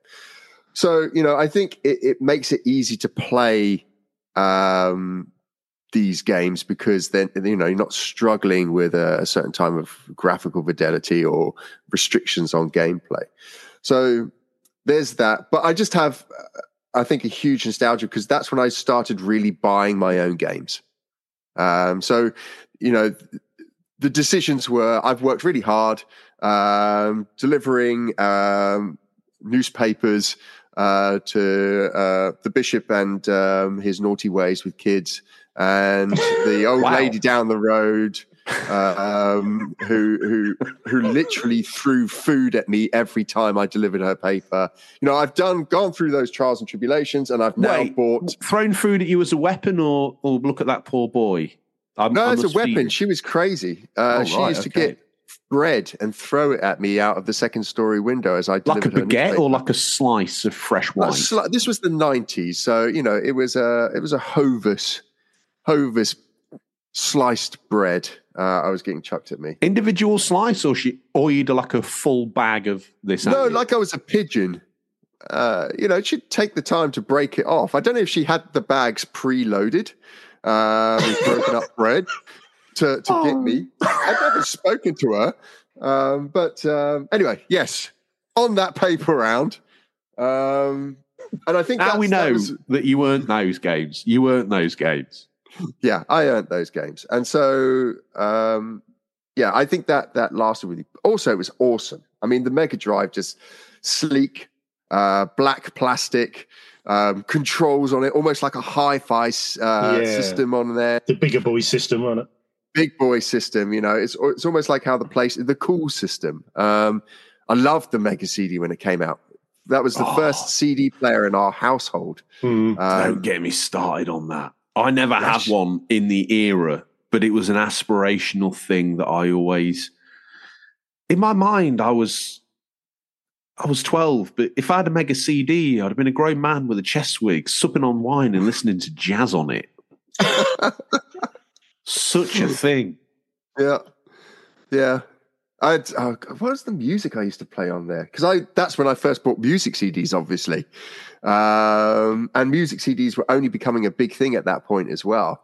You look like the sort of cat that would have put Prodigy Experience in there. I did have Prodigy, but uh, a li- I got into Prodigy a little later, mid nineties. I got into Prodigy. I think I had, um, oh God, what was that song? Uh, Two Unlimited. Oh, my. Um, The no single. Limits? Is that no limits? Low Limits. Yes. No, no. one of one of the first music tracks to to make it in, into that. You know, playing through a TV, a CRT TV, which had probably CD audio that. quality Yeah, through a CD 10 audio penny qual- speaker. yeah, Mono. exactly that. Mono as well. Yes, but it was the coolest thing. Oh, look at Um, me, darling. Come in. Look at me in my Yeah. smoking jacket on. Listen to this fine music. is that a mono? Is that a portable TV with a mono speaker? Yes, darling. There's no better sound quality than this here. In a 12 It's year old bedroom. It was it was amazing, um, and I had you know friends would come round who had uh, I had very few friends that had Nintendo, or, or we all had Nintendo, but mostly played Sega. Mm. Um, and you'd see the CD player. It's like you'd. I know now, with hindsight, I understand how these systems work and that they weren't better. But we all insisted that the graphics were like ten times better, and that this system was producing something no one else could. Um, you know, we used to make up. We used to make. Oh, and I'm sure I made up most of this stuff as well. Absolute rubbish. Um, the the yellow bit of the EA cartridge. The reason why EA games was so good is because that yellow bit had a microchip in it. we used to say that. Uh, yeah. Of course, many Wow. years later, taking apart one, I realized it's just a plastic piece of clip on and it does absolutely nothing. Um, but uh, yeah, I, there's a lot of nostalgia around um, Sega as well as a developer. You know, they brought arcade titles. Mm. Um, so you know, I was a big arc. You know, I missed out a lot of the Gen two stuff, um, and I spent a lot of my time in arcades. Just, I think a lot of the sort of TV, definitely magazine, print, advertising media was so on point. It was hmm. so of the time that I didn't, I was stuck as one of the strange boys in the Atari ST that, you know, didn't really fit in with anybody. But then the cool kids, the football team guys, the other bigger boys, they had Mega Drive. And it just, you know, I would see them and they'd be talking Mega Drive, and then I'd go home and I'd maybe talk my mum into getting me a mean, like, can I have this? Like, you haven't got that? Oh no. And I'd like pour over it or Games Master or whatever. And the, the Tood of Sonic, the Mega CD adverts with that guy out of EastEnders giving that guy a haircut, um, just all of it, and even that sort of flowed into like Saturday morning TV, where the Mega Drive would be the guy with.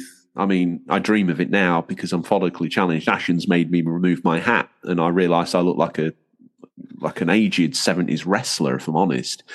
And they had the big boo font. They normally had the big bomber jackets, you know, the the black zip up ones, and they were stood there. They're normally not bigger boys. I was 12, so everyone looked big to me, but they definitely had the shoulders on, and they'd be kind of playing this controller almost like it was like too cool. They were too cool for it, but they were persevering with playing Mortal Kombat and Street Fighter 2. And then as a kid, I'd like travel to the Laser Quest place, and those same boys would be gathered around Mortal Kombat and they'd be gathered around Street Fighter, and it was like, well, play Street Fighter Two on the Atari ST. It's eight discs just to get Chun Li to do a you know a kick. it, it, it was painful, and it was just sort of this coolness that was attracted to welcome to the next level almost. Uh, I I understand, but I understand then but is it nothing but nostalgia that drives your collection now? I don't. I think nostalgia is banded around so much as a word for a reason why people collect. It, it it's not nostalgia for me. It's it's something that's just stayed with me. You know, it's mm. never left. It's never mm. left. It's, you know, I think when people do when people talk about nostalgia, um, I, you know they they talk about it as almost like it was something that you lost and never had and now it's come back and now you're getting it. I mean for the meg i've had bought a mega drive game every single year since its um, day of release. You know mm-hmm. it's it's it's oh, it's just there. It's just constantly there. It's never it's never been a console that ever left right? When playstation came out uh, I think that that was my darkest era of not playing Sega, but I still would switch on and play like Zero Tolerance on the Mega Drive because I loved it.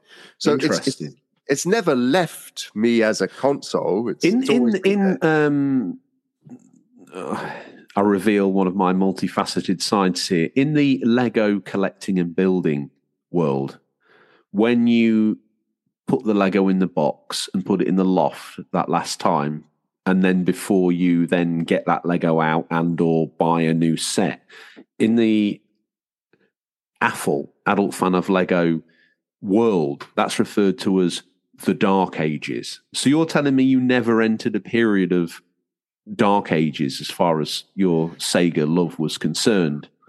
It during during during the PlayStation One and Two era, it was the Dark Ages, I guess, for me. But I was still engaged with it. Yes. Mm. Um, you know, my Mega Drive is still the same Mega Drive I bought, uh, and it wow. has always been out. What that? Wait. So the thing that you've got the Mega CD attached to, the 32X, yep. the power, the Tower of Power. I think the girth of mirth. I think if you've got that karaoke, it needs a new phrase. I'm not being funny. It needs a new phrase. You've got all that other stuff flagged on the side of it. I saw a pretty. It touched all my erogenous zones, if I'm honest with you. But you had a picture laid out, had the mouse, had the thing on the side. Yeah, yeah, yeah. And I was like, oh my goodness gracious me. I, I can't get to the bathroom quick enough. I don't know what to do. That needs a new name. And I feel Marquis Rouse is the right person to deliver it. Are you going to put me on the spot and try come up with a name? I'll give you a freebie: the Girth of Mirth or the the. Um, what we got? We got the Tower of Power. So maybe, um, I have no idea. Let's let's maybe we could run this as The a- mech deck. Ooh. wow. That's got quite a bit of nineties two to it as well. The mech Yes. deck. Right. Okay. God. We'll throw it out to the Discord. If you can come Yeah. up with something the wider stride, something I'm thinking the Tower of Power is something that demonstrates width. I think Yeah. it's got to be girth, Mike, if I'm honest with you, but that's got a whole other set of connotations. But yeah. It has. uh, okay. I don't know where that side ramble took me or where it's even going to go, but let's let's wrap up to the moment where you decided to collect for the Mega Drive, fair hmm. reason or foul, be it nostalgia or hey, do you know what? And one day I might be able to leave my kids a legacy. This is one of my other questions, but let's let's let's jump this now. Is there a fear in collecting? And I've had this fear myself that by the time I can cash out or my kids can cash out, and I've seen this, Dinky Toys, they were worth loads at one point in time. Same with tin plate railways, clockwork railways, they were worth an mm-hmm. absolute fortune. Now, because the generation that had them as kids and had the nostalgia, by the time they'd grown up, they'd paid big money for these things. By the time they'd passed away, there's no one with any real living memory. There are toy collectors that ad- admire them for their roadmap along the way, but their values plummeted. I know there'll be someone in the comments now says, George, you don't know, you don't know that this certain level crossing's worth, tw-" like, I understand that's probably worth 25 grand, but for the majority, a lot of it's nosedived in the dirt. Mhm. Do you think by the time that we get to cash out on our kids or our grandkids get to cash out on our collections, they're going to be a quid a game? I so I've told my kids and my wife that my collection is worthless. Um, and I pay a lot of money to to get the games that I want now, but I already know that I'm not going to sell it. And I've told so my wife said, so what happens?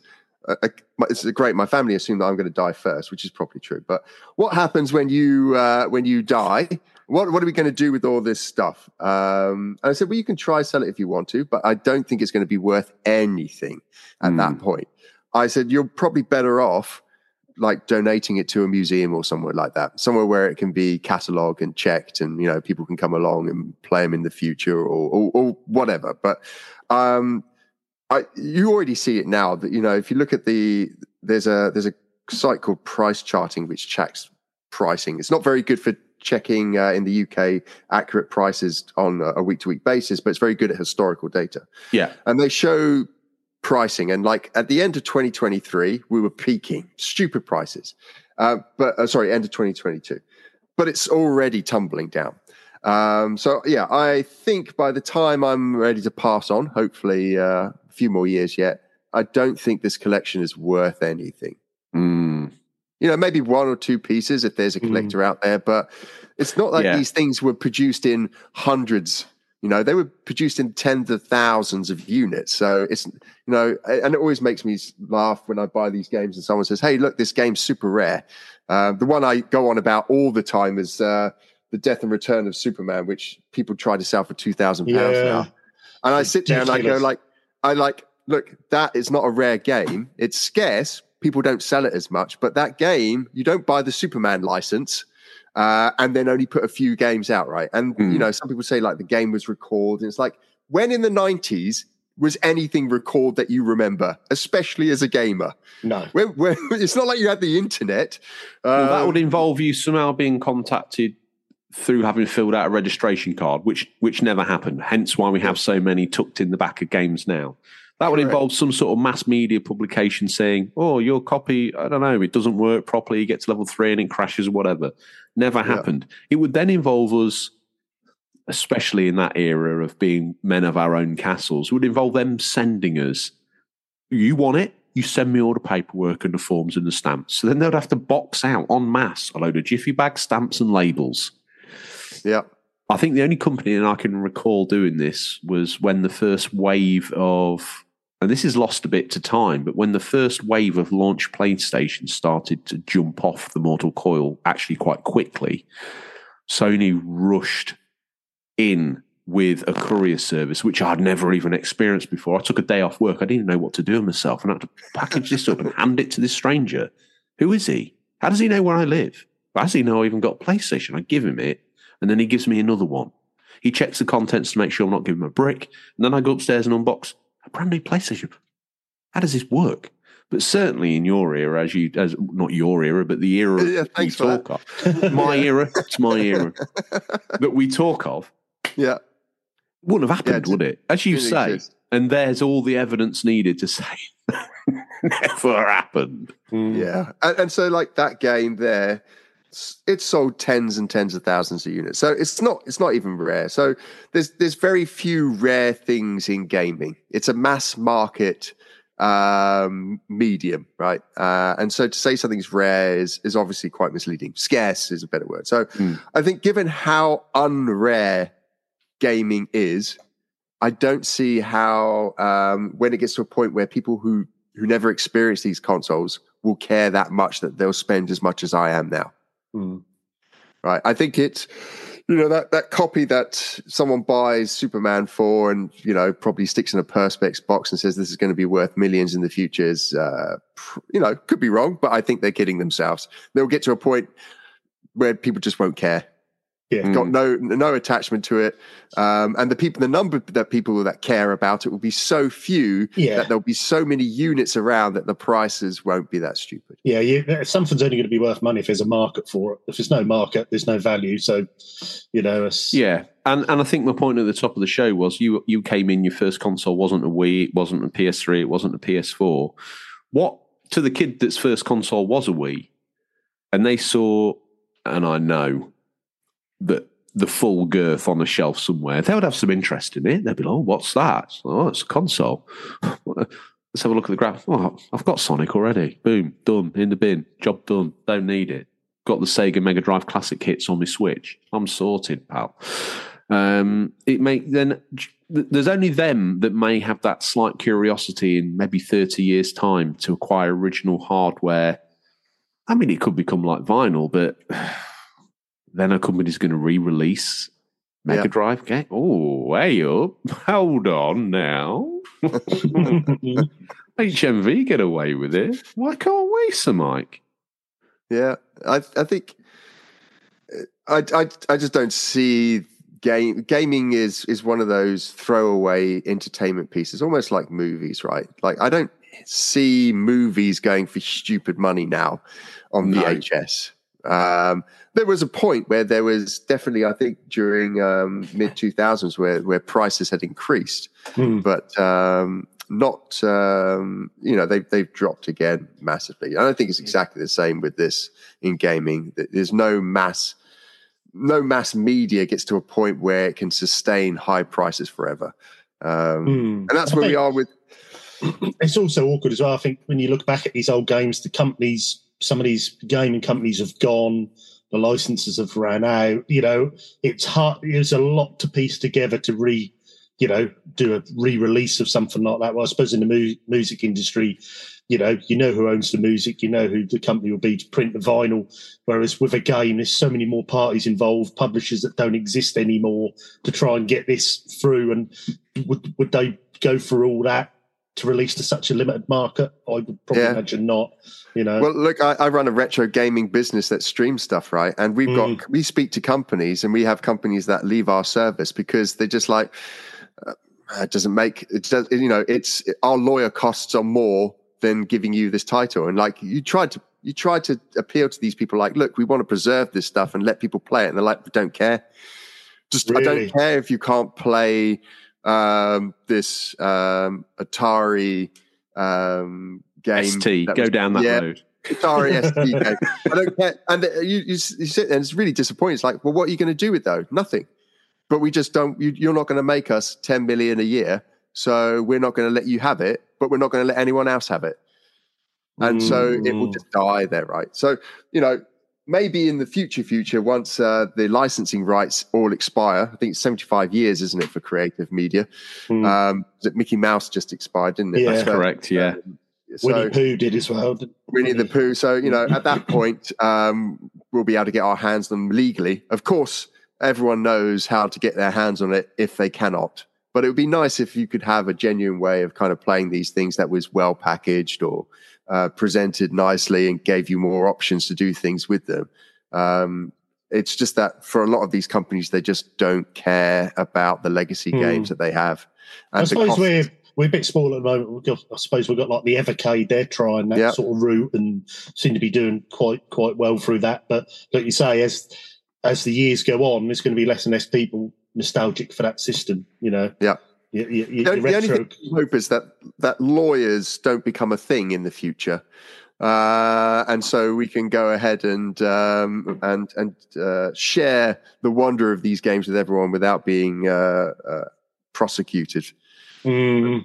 Well, you know, in some ways they hold some cultural significance because, you know, Pong's a, a blood daubed picture of a pony in a cave somewhere. Um, and we're at the minute, you know, I don't know what we're doing, probably building a canoe. Um, and what the future holds, we don't even know in terms of gaming. Probably something similar to the holodeck in Star Trek. Um, although it's Yeah. never going to be that good, is it? Because if it is, you wouldn't get me out of it. I'd live in it. Maybe I'm living in it now. this is your ideal uh, entertainment experience, is it? Computer, yes. Yes. Build me a sim where I'm like this sort of below average podcaster. Yeah, bum along. Yeah, yeah, that's perfect. Yeah, that's my, that's my sweet spot of what I want. Set it, set it between the seventies, eighties, nineties, and into the yeah, yeah, yeah. I know it's the most obnoxious era of human. That's what I want. Yeah, I can't. lining, George probably means that you're extremely successful then in the real world. You just want to uh, experience. Don't what play life- into this. Don't play into this power dynamic in my brain anymore, Mike. You know it's not right. It's not proper, and it's not okay. Um, checks in the post. You know, I, I, it's it's amazing with gaming though. You know, I I do a lot of talks around retro gaming in in kind of the industry rather than publicly. But I, you know, I always say you can listen to the first um, music track ever scrawled onto vinyl. You can watch the first film ever made. You cannot play the first game ever made. Right? You, it's not easy. It's like it's so. I, you can go onto net. You can go onto YouTube now and watch the first ever film uh, that was put onto Silicon. How do you play the first ever game? How do you do it? You can't. You can't. And people don't realize how culturally relevant gaming is. Right? It's it's an art form that that expresses a time period that that you know mimics life that was happening um, at that point in time. You know, it's. Um, But the thing is, as well, every facet of that published piece of media is an art form. The cover art, even the branding of the background of the boxes had to be designed and drawn by someone, and it had to have aesthetic appeal to a worldwide audience. The blurb on the back sometimes is almost lyrical perfection. You open up it inside, and the same effort's been bestowed upon the manual. This is kids. Well, kids would love a manual, something to read on the way back from the shops. It's a world they don't know about. But some of these manuals were works of art. Some hmm. were, some were just black and white prints of, of drivel. And then the game itself and everything that's involved within that and what's presented at the screen. And then behind that, there's an even deeper level of artistry in the coding and the tricks that are used to make these cartoon characters appear on the screen. It, it's it's probably not appreciated and it's appreciated amongst us, but in the wider world, it it seems to slip them by as sadly to say it, as you referred to the beloved Switch, the most prestigious and technologically advanced handheld gaming device on planet Earth. you referred to it, Mike. How dare you as a toy? yes. Sorry about that. I feel like Let's I've been beaten beat some- down heavily there. It's okay. It's a long running joke where I suddenly decided to st- turn around on the spot and become like the Jesus of the Switch. Um, seven seven years after its resurrection and death. That's where I rock Yeah. up. Um, let's put some numbers out there though, because Hmm. to the uninitiated, you collect PAL. So that's UK, Europe, Australia, and one presumes New Zealand as well. hmm And Asia. And if you're getting technical, Brazil. this is this is why you cast such a wide net, Mike. I mean, I would probably know. just focus on UK PAL releases, but you have focused on PAL releases, open brackets, wide. How many titles does that mean that you need to hunt down? I don't know is the answer. Uh, and I don't know because I've, like you said earlier, I've gone down a rabbit hole. Um, I, I think they used still to say think- it's around about 900 or something? Or nine years ago, they used to say. Yeah, I, um, I know the guys at, uh, at Sega. So I work with uh, Europe's head of Sega uh, back in the 90s and 2000s. I worked with him and, and Ifuza-san, who ran Japan. Now, I've got it, on- I don't know if I can find it on my phone, but Ifuza-san told me how many games there were. And there's something like 1,200 and something. He's given me the precise number of standalone Mega Drive Sega Genesis games. Um, so I've got the the the the number according to Sega, um, but it's you know I'm in a point of my collecting um, stuff where I'm fascinated by the history of it. Mm. You know, Hmm. there's there's people that I know that have c- collected the entire collection in a year, and I you know that's not good enough Wow. for me. that's yeah, that's intense. That's int- but I don't know what you know. I think that when I speak to them, you know, they just want the full collection for a bit and then they're going to sell it. You know, so it's it's almost like um, it, it feels the co- collection compulsion, um, but has a financial end to it. Um, mine is just I've just been so absorbed in the history of it. Um, like I love learning about like the fact that um, there's some games where the labels are printed upside down. And for some people, it's just like, yeah, I've collected that. That's ticked off the list. But for me, it's kind of like, cool. Why was it printed upside down? Mm. Uh, like I, it's, I, I've got this worm in my head which just takes me down these routes. And so, um, I don't know how big the PAL collection is going to be. You know, I've even put up posts where I've, and I've got a video coming out soon about the full EA collection. And I put up a post on the uh, Extreme Mega Drive Collectors Group on Facebook. And uh, I, I had to step away from that group for a bit because people got angry with me because I put up two games from Australia that were not released in the UK, but they are PAL games and official releases, but they've only because they've got stickers that denote that they were released in Australia. And these people got really Right. upset with me. If if I was on. Facebook and I saw that group, I think I'd be like this. A more hive of scum and villainy you will not find. We must be careful. We must be Um, cautious. Yeah, so I, I don't know. I'll tell you when I finish it. Um, and even then, I don't think it will be the real number because someone else could be more extreme than I am in collecting, right? And go down. Mm. And in fact, I know and, there and, are. And, and to that end, obviously, along the way, I've mentioned sort of box variants and variants Hmm. that you've gone for, and you've gone for the upside down logos, and you've gone for the misprinted labels, and you you've gone for this version from this country and that version from there, and slightly different Hmm. box art, and you're narrowing down these. I mean, you've, if you're there, Mrs. Rouse, if you need any help with him, I'm a trained doctor. Your signature and mine can get him committed because this guy's gone and collected all the FIFA variants. I mean, what is wrong with this guy? Well, look, I, what I would say with my variant collecting, like I said, I collect variants that I find are really interesting. So I'm not just blanket collecting every variant, right? There's for the EA collection, you can there are language variations where some games came with five languages and some games of the same game came with four.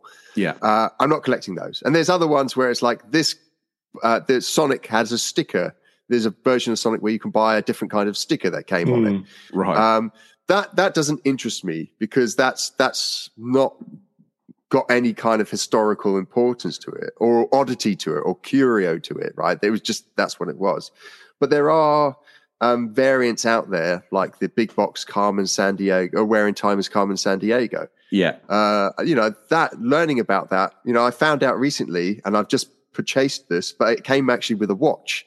And i was like oh it came with a watch. So i looked up the watch is actually from the atlanta olympics where they produced too many of these watches that had the uh, atlanta olympics stuff on it so they put them out to third parties and sold them off and then they would brand them themselves ea bought a load of these branded them and stuck them in the, the Where in Time as Carmen Sandiego box, but it's got, it's got all the kind of Olympic sports stuff on it. Oh, now that stuff. I, now that stuff, that's what I love about that collection. Oh, like, yeah. no, not many people would go, but you know, if you're a collector, most people were like, "Oh, it came with a watch. Okay, yeah, I bought the watch. I got it, put it in the box, done." But I like knowing. I almost want to become, as I get older, that old man smells of milk sits in the corner. It's like, old man Mike, tell us, tell us some wisdom about the old Mega Drive days and where this thing come from. Oh, Don't well, do did you- yourself down. I'm thinking of a night not too far from here where our pillow talk varies into the regions of you know, language variants, Mike. This is to to to the initiated, and I do believe we preach to those. The, the these are sort of very very interesting. Some would say niche, but certainly to me, as you. Again, does your dadsy look like my dadsy? Because I have that same worm-like brain. I'm. I there's been times where I've been off. Oh, what do you mean the PS3 got blue top release games? Now I need all of them. And when were they released? And oh, it was only in America, really. But actually, I've got PAL games that have got blue top releases, and uh, and that's recent where the internet existed. Obviously, the bulk of the games that you're collecting for your PAL Mega Drive sit, exist before the worldwide capture of data, where these stories exist. Probably, if at all, and Yeah. you've got to hunt out snippets of meme machines, or you've got to go to the exalted man who smells of milk on a forum somewhere, who knows that the Brazilian version of this only got a sticker on Sonic's left nipple, and then you're only a real collector if you've got that. Um, one question I had for you in your your quest for the pull, full PAL set does we know this includes accessories? I threw what I thought was a breadcrumb trail under your nose of the paint tins, the Sega paint tins. Now, Mm. I was hoping your mind palace wouldn't let such a nugget slip by. What can you tell me now about the paint tins? Uh, I came very close to buying it. I, I, I nearly had one of those. The But Australian. you say Sonic. buying it, from my well, understanding. it as a collection, Ah, was there three tins or more? correct? Three tins. Three, yeah. This was told to me as a fable of a. Let me sit you down and tell you the fable of the three tins. Oh God! Yeah. Now were they Australia? Yeah. They were Australian. Um, and I, you know, the thing that fascinates me the most is I want to know why the tins. Um, Now the problem is with the tins is the ones that are around. They're the paint's coming off of the tins, right? The, the the the lacquer of the paint is separating from the steel of the tin, and so they're perishing. It's the Um, perfect repro video, though. You Yeah, it is. That's what I'm. you This testing different kinds of lacquer to stabilize the exterior. Mike, the other day, I my interest peaked because you'd you'd attained a special wipe for paper. It, it's not. I want to cry. This is amazing. It's not. It, you can you can get it anywhere, right? In fact, what you need is a pH neutral uh, wipe. Uh, now, pH neutral wipes, uh, uh, you can get baby wipes, a pH neutral. Um, but anything where the, the wipe isn't completely wet, and what you do is you leave it for half an hour, and it, it, it kind of evaporates, and to the point where you can go and just feel the, the dampness on it. Then you can wash cardboard with it, and it doesn't affect the the cardboard. But the amount of dirt you will get off of that of 30 years of grime uh, is amazing. I've got some boxes, uh, like I think I did it with um, uh, one of the games, with Pink Panther game, um, and it looked horrible.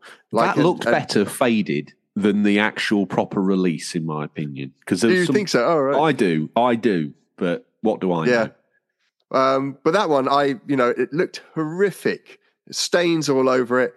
pH neutral wipe over the top of it, scrubbed it down. Doesn't take any of the paint off as long as you don't push too hard on stuff. Came out looking brand new. Um, but yeah, my neighbor next door, he he owns a company that fixes up documents that are hundreds of years old. Like he's done a Quran that's like a thousand years old, and he's he tells me all these things. There's chemicals and things that you can buy that fix these things up. But he's like, if you just want to do it at home, do this and do that, and get a paper press, which is just two bits of blocks together rather than ironing. Paper press it down and leave it for an hour, and you'll get a better result, and all this kind of stuff. But uh, yeah, Wow. What what sort of highbrow sort of backwater place do you live where your neighbour is the restorer of a thousand year old Quran? And and, and I'm, I imagine living on that street thinking it's a bit like the Burbs, isn't it? Like what's that guy doing in there with his press? Looks like a is that a spell book or some sort of what's the Quran? The hell? And then I look right, not that I'm use binoculars to spy my neighbours, but and for an audio show, I'm actually doing the binocular eyes. I look to my right, and there's you. What looks like in a like a '90s video game shop, but it's in his bedroom. What, what, what, what, what, what, what street do I live on? I've got Sky and I watch a little bit of Sky Sports and maybe me, I watch my son play FIFA on his PS4 and I feel good about my life. Then I look at you two. You two of the most esteemed characters I've ever met. Um, wow. Uh, only in the world of Mike Rouse would his name Yeah. be a, a medieval document restorer. Yeah. Back to the paintings, sir. Mm. Um, why did you let them slip by when you had them in your in your in your in the grip of your hand? because another item came up which I equally wanted, but it's an item that I wanted um, when it originally came out, and it was the action chair. I knew you were going to say the action chair. You got Oh my god, tonight. They came up literally hours apart from each other. you gazumped the tins for the action chair. Yeah. To the uninitiated, what is the action chair and why was it a must-have for your collection? Uh, so the action chair is a controller uh, where you sit in it and you lean left and right and up and down, and that moves things on the on the screen. And it was kind of like a, I guess, a, a gaming, uh, advanced gaming chair that, in your head, was very cool, but ultimately was quite rubbish. Um, and uh, it was manufactured by a, a team of four guys in Missouri, America and uh, they looked to get it um, officially sold um, by Nintendo and by Sega. They got no official deals except with Sega Europe, who bought a few hundred units, or I think even a hundred units off of them. uh, it looks very Sega, though, doesn't it? It does. It's. I mean, I did a, a live stream where I played Sonic Two in the chair. Uh, live stream went on for an hour and a half.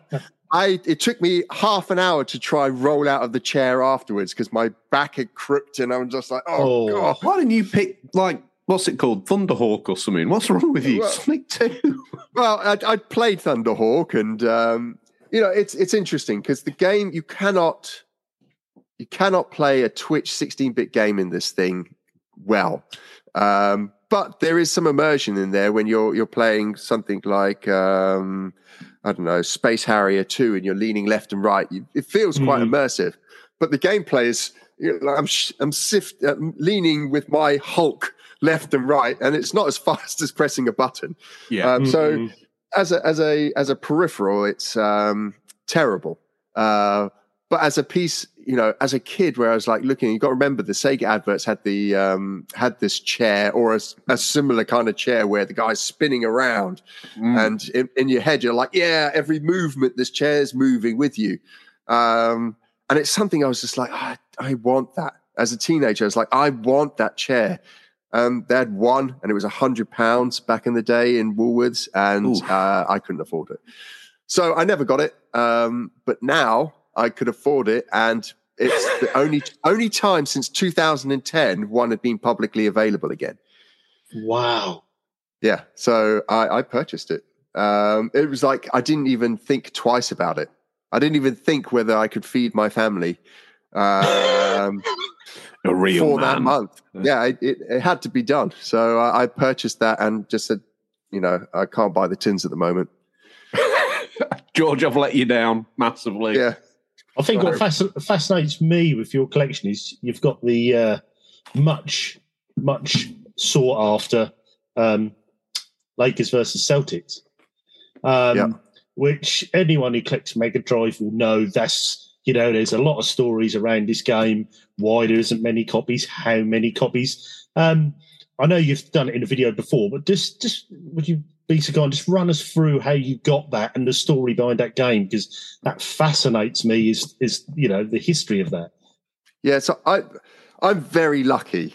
Okay, with my my collecting, I'm, I consider myself extremely lucky and um, uh, fortunate that I find myself in situations where I can get some of these pieces. So I paid nothing for my copy, um, and you know people sell them for about you know uh, well over a couple of thousand pounds. Um, it is a game that was released in America, um, and you can buy in America the exact same cartridge that was released over here in Europe. You can buy for about five dollars. Mm. Uh, and what happened was is that EA were what happens is that they make the game, release it in the States, then it would come over to, to Europe. And they lost their license for um, NBA. Um, and so they couldn't release it. Was It like a during a renewal period, and so they couldn't release it here in Europe. But what what EA and most game companies would do is they'd produce a number of copies that they could give to um, sellers. Um, you know, Woolworths back in the day, and say, "Hey, look, here's the game. Try it out. Um, we want you to buy in hundred thousand copies, that sort of thing." So there's a number they built, um, and someone found a spreadsheet that said there was about 119 of these these things made. Um, it's exactly the same cartridge, same box. The only thing that's different is the manual and the sleeve inside it. Um, and the, the license ran out and they couldn't release it in Europe. And so these, these 119 copies um, stayed with staff or had been shipped out to shops, shop owners who had them. Um, and so it's a very rare game. It's controversial here, but yeah. PAL set denotes PAL release. That game never got a PAL release. It's Correct. it's a holy grail for collectors. Mm. You're very lucky to have wined and dined and whatever combination of numbers you did to this gentleman to secure yourself a copy. Um, but do you think the what does the collecting world make of this game in that definition? Is it a nice I- curio or is it the crowning glacier cherry on top of the whole surprise? Do you, know, do you know what, George? I've got a. I've in my video that I'm doing for the full EA collection. I try to define this, um, and I kind of try and define it as there's for me. There's three buckets of collecting. There's the standard collection. Got a list of games, and you go and you collect against the list of games. You got the extreme collection.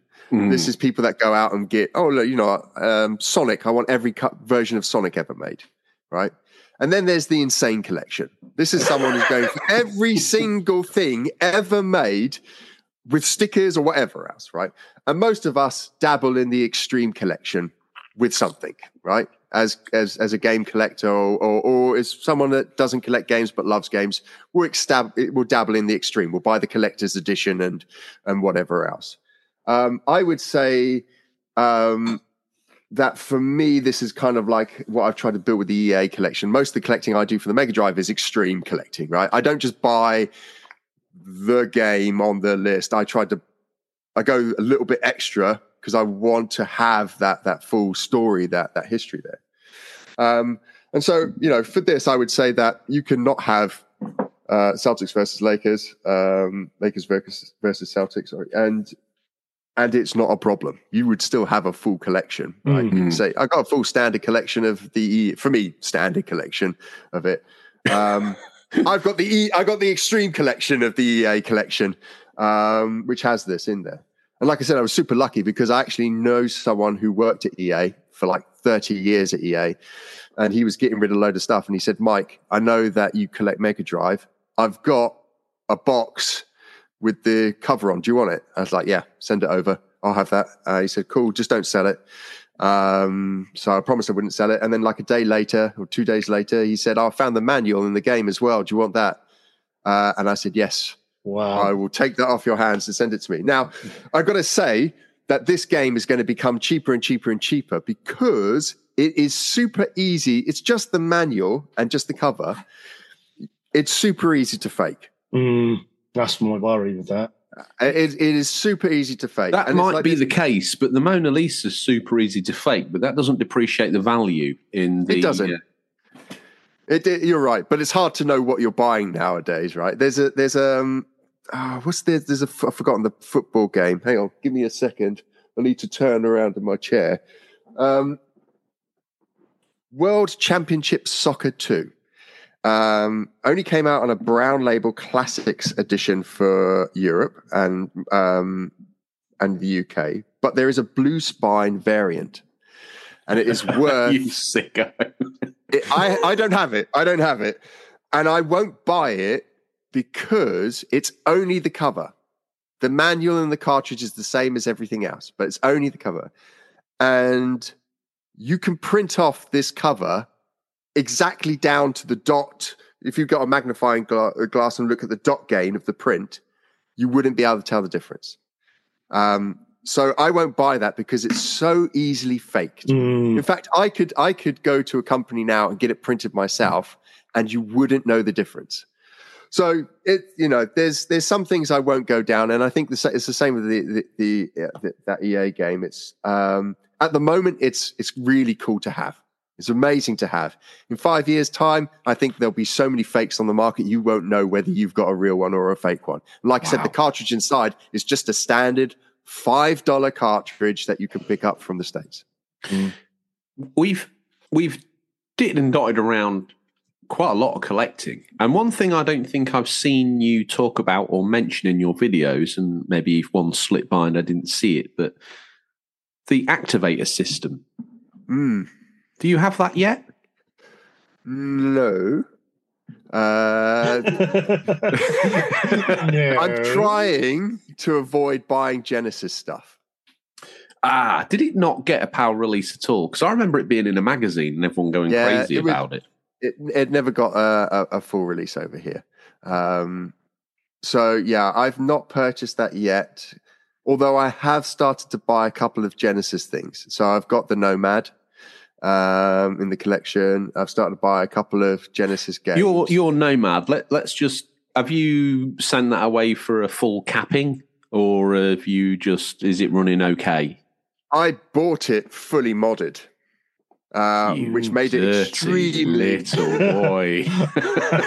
Uh, I got to tell you, I got to tell you, if if Sega had done to this this um, this console what these guys have done to it now, it would have been the Switch back then. Mhm. Um, Wow. So I've got Don't put too much vaunt on it because I had a PS3 that was similarly fettled and it died. So just Uh, well, you ask a lot of these old systems and they they're just not cut out for the marathon. No, well, like I said, I've had I've my Mega CD died a few months ago, and it was the one I had from launch. And what Um, within that died? Was it caps? Was it the battery? Um, I don't know. So we, I got it recapped. It didn't fix it. We we played around with some of the circuitry. It didn't fix it. So in the end, what I did is the the chap I was talking to, um, I took a donor board. So I've got the bulk of what I had when I first bought it, but I took a donor board, and he's he wants the other board as a curio for him. You know, you, we talk about What, my what obsession was not Mega Drive. working with it though? Was it not turning on, or was it not playing elements of certain games? Just wou- just wouldn't boot, wouldn't start up. Um, Yeah, but he's he's like we talk about games. This guy's like that, but with circuit boards. So he's taking apart every single chip and testing each chip.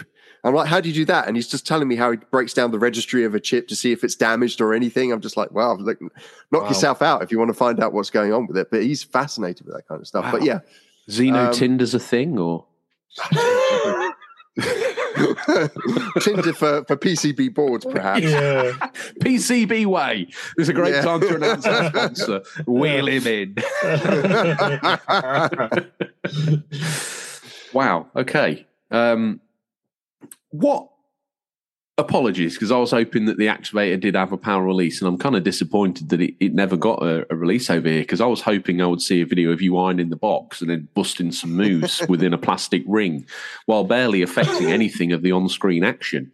I was poised and ready for that video. Um, I'll bet you were. yeah, It will- clear it, it will come. history, I'll, I'll, I'll, I'll give you. Uh, I'll give you a heads up when that. Uh, By the time that you get to Genesis peripherals, Mike, you're going to be getting wheeled on. There's going to be there's going to be no, and that's not a defamation to your age now. It's just that you've set yourself quite a wide gamut here, um, and and we are still some summer ways. So you plumped for the chair over the three holy tins, the Holy Ghost, the Holy Trinity of a PAL set, the full PAL set. When and how often do the tins come on the market? once a year. Hmm. Really? About once a year. Yeah, I think you know they're. Uh, uh, th- th- it's the reason why I'm not punting yet. Is I think interest in the Mega Drive is going to start waning, uh, and I'll be able to collect a couple of things that are a little bit cheaper. Mm. Um, I already see it now. If you, if you know, I, there's a lot of places I'm hooked into, but if you just look at eBay, there's lots of people trying to sell things for for lots of money, but they've There been is. up there for almost a year. And then you Yeah. look at the actual sell through, and there's you know the things that are selling uh, uh, reflect what what world we live in today. The, the true value. Definitely. Yes, um, Yeah. you know, I you agree. know, people don't have as much money as they used to have. It has to go further. Um, people, you know, the buzz of of uh, Mega Drive is still there, but it's a smaller group of people. Yeah. Lots of people have finished collecting what they wanted to collect, and so I think um, I think the tin the tins will make it into the collection, but I don't think I have to pay the price that some people want for it at the moment.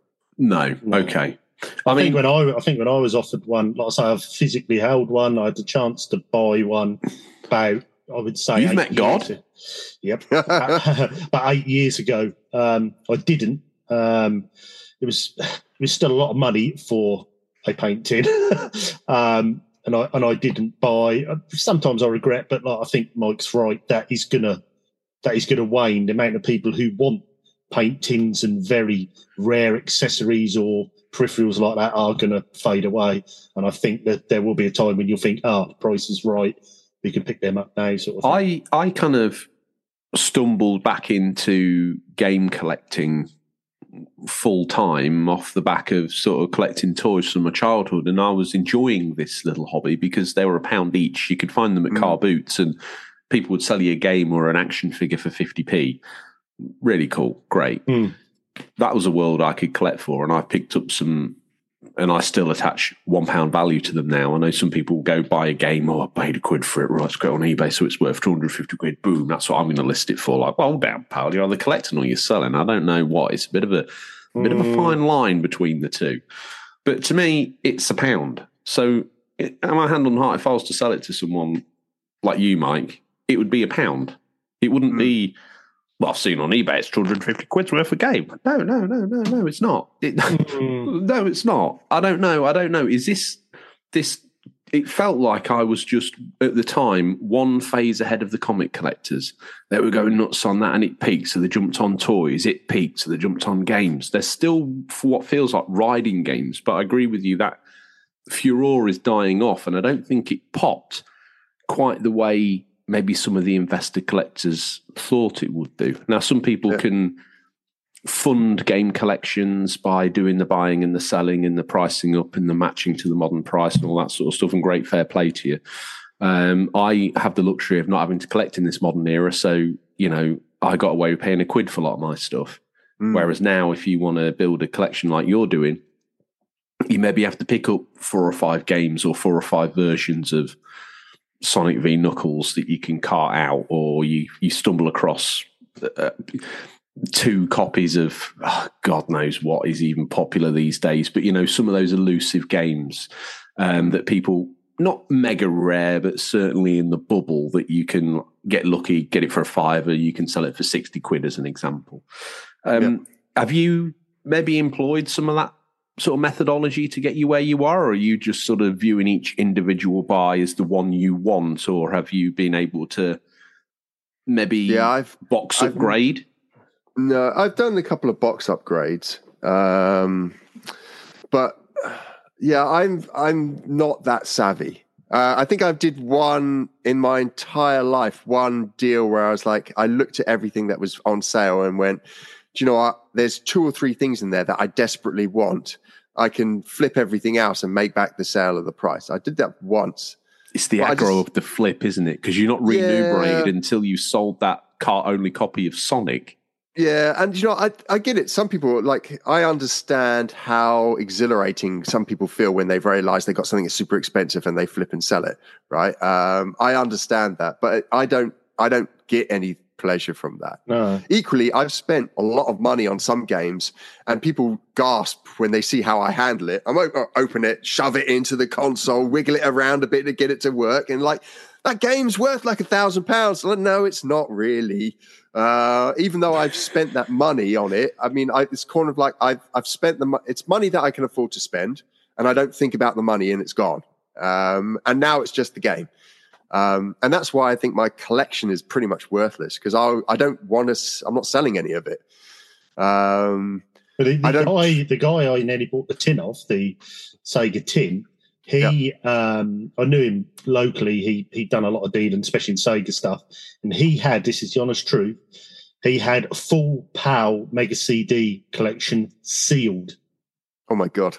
A Nice. full. He was mad on the Mega CD, but it hit a peak. It was at the time when the Mega CD was really going well globally and Sega Yeah. CD, and so the the lure of the money got too much, and he was he sold them all off.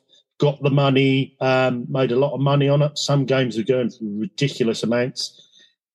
Four or five years down the line, he wants his Mega CD collection again. He hasn't got Yeah. the money anymore, and he can't afford to buy to get the collection back. So you have that fine line of flipping to what you do. You know what I mean? If you're stuck between the two, Yeah. flipping wanting the money or wanting to be a collector, that's hard to know what to do. But obviously, for you yourself, you're a collector. You're not interested in selling. A bit like me, I would never sell my collection.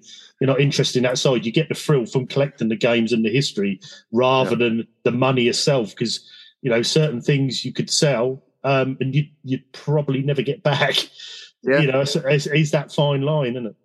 Yeah, I think every I always say, I, you know, I always try to go with this an open mind. You know, everyone is different, uh, and no one is right. You just it's just right for you, right? Yeah. Uh, and so when I do like I've done a couple of top tens as videos, um, and you know that it's just subjective. These Mm. are what mine are, right? Um, and and it's the same when I do this full collection videos or full this, right? It's this is just for me what is full.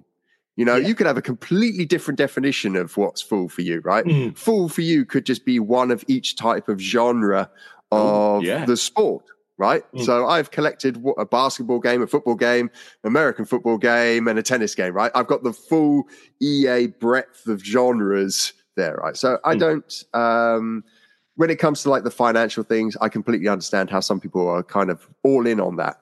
Uh, same Even with in a time and- when games were a pound each, I applied the methodology of getting era correct magazines and either buying the ones that reviewed critically well. Um, bit of a strange era because some games were obviously bought, but Yeah. we'll, we'll, we'll let that slide. Uh, and then anything that was sort of in the periphery interesting, you know, Yeah. so like FIFA on the Mega CD with its sounds for the for the crowd and all that sort of stuff, or anything that's kind of piqued my interest.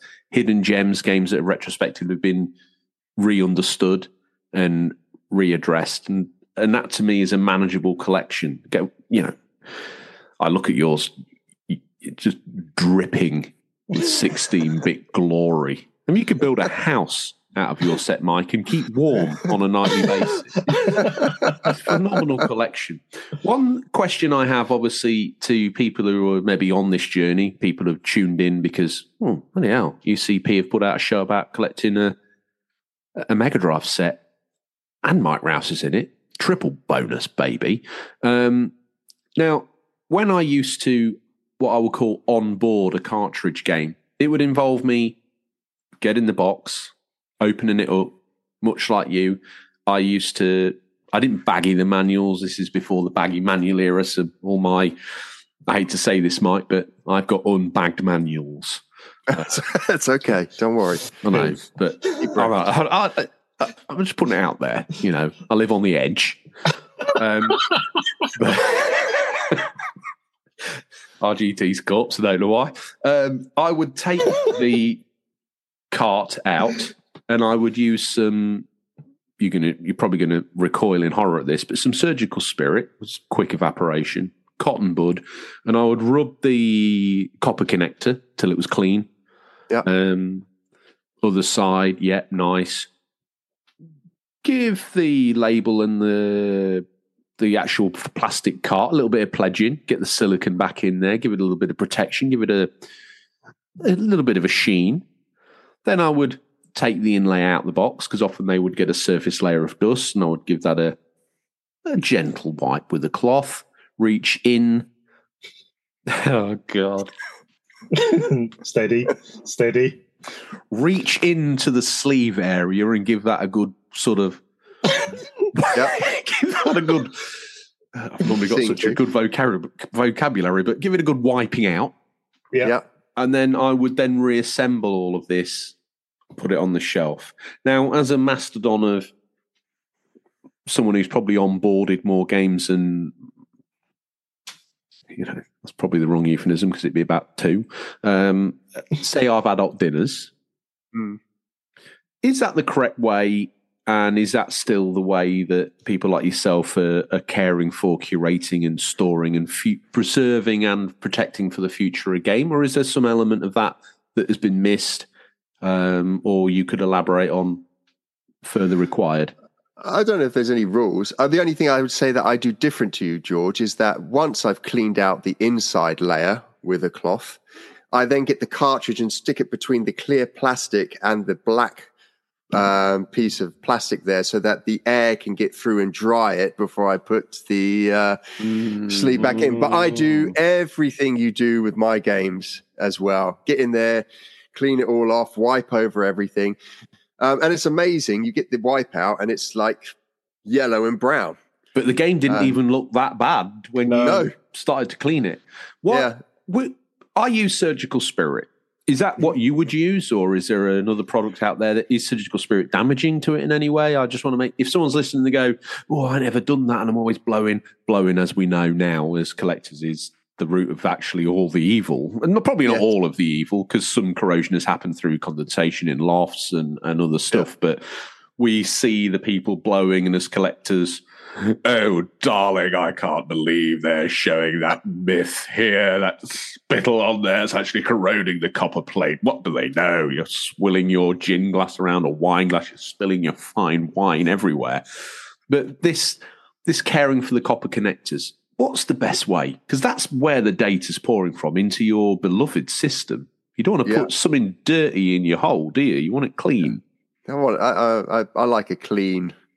I can't go with that one. Um, I use isopropyl ninety nine percent, so alcohol Ah. clean. So, what's the difference between to the average guy out there? Obviously, when I used to collect back in the day, I would go on Instagram or a burgeoning YouTube, very early times, and burgeoning Instagram, really. And I would see people using in America isopropyl alcohol. I couldn't really find that here. The closest I could find was surgical spirit. Are they different, or is one scented? Am I am I infecting my carts? I- I, I have no idea. Okay. I just. I think it's just a know- lesser alcohol. I think, isn't it? In surgical spirit, it's a lesser alcohol. really okay. Yes. Right. So I think the isopropyl alcohol is, like you say, it's ninety nine percent, whatever. So it evaporates really quick. It evaporates almost instantly. Mm. Um, but I, you know, I heard that as soon as you open the lid, it's pretty much gone. it's gone. Yeah.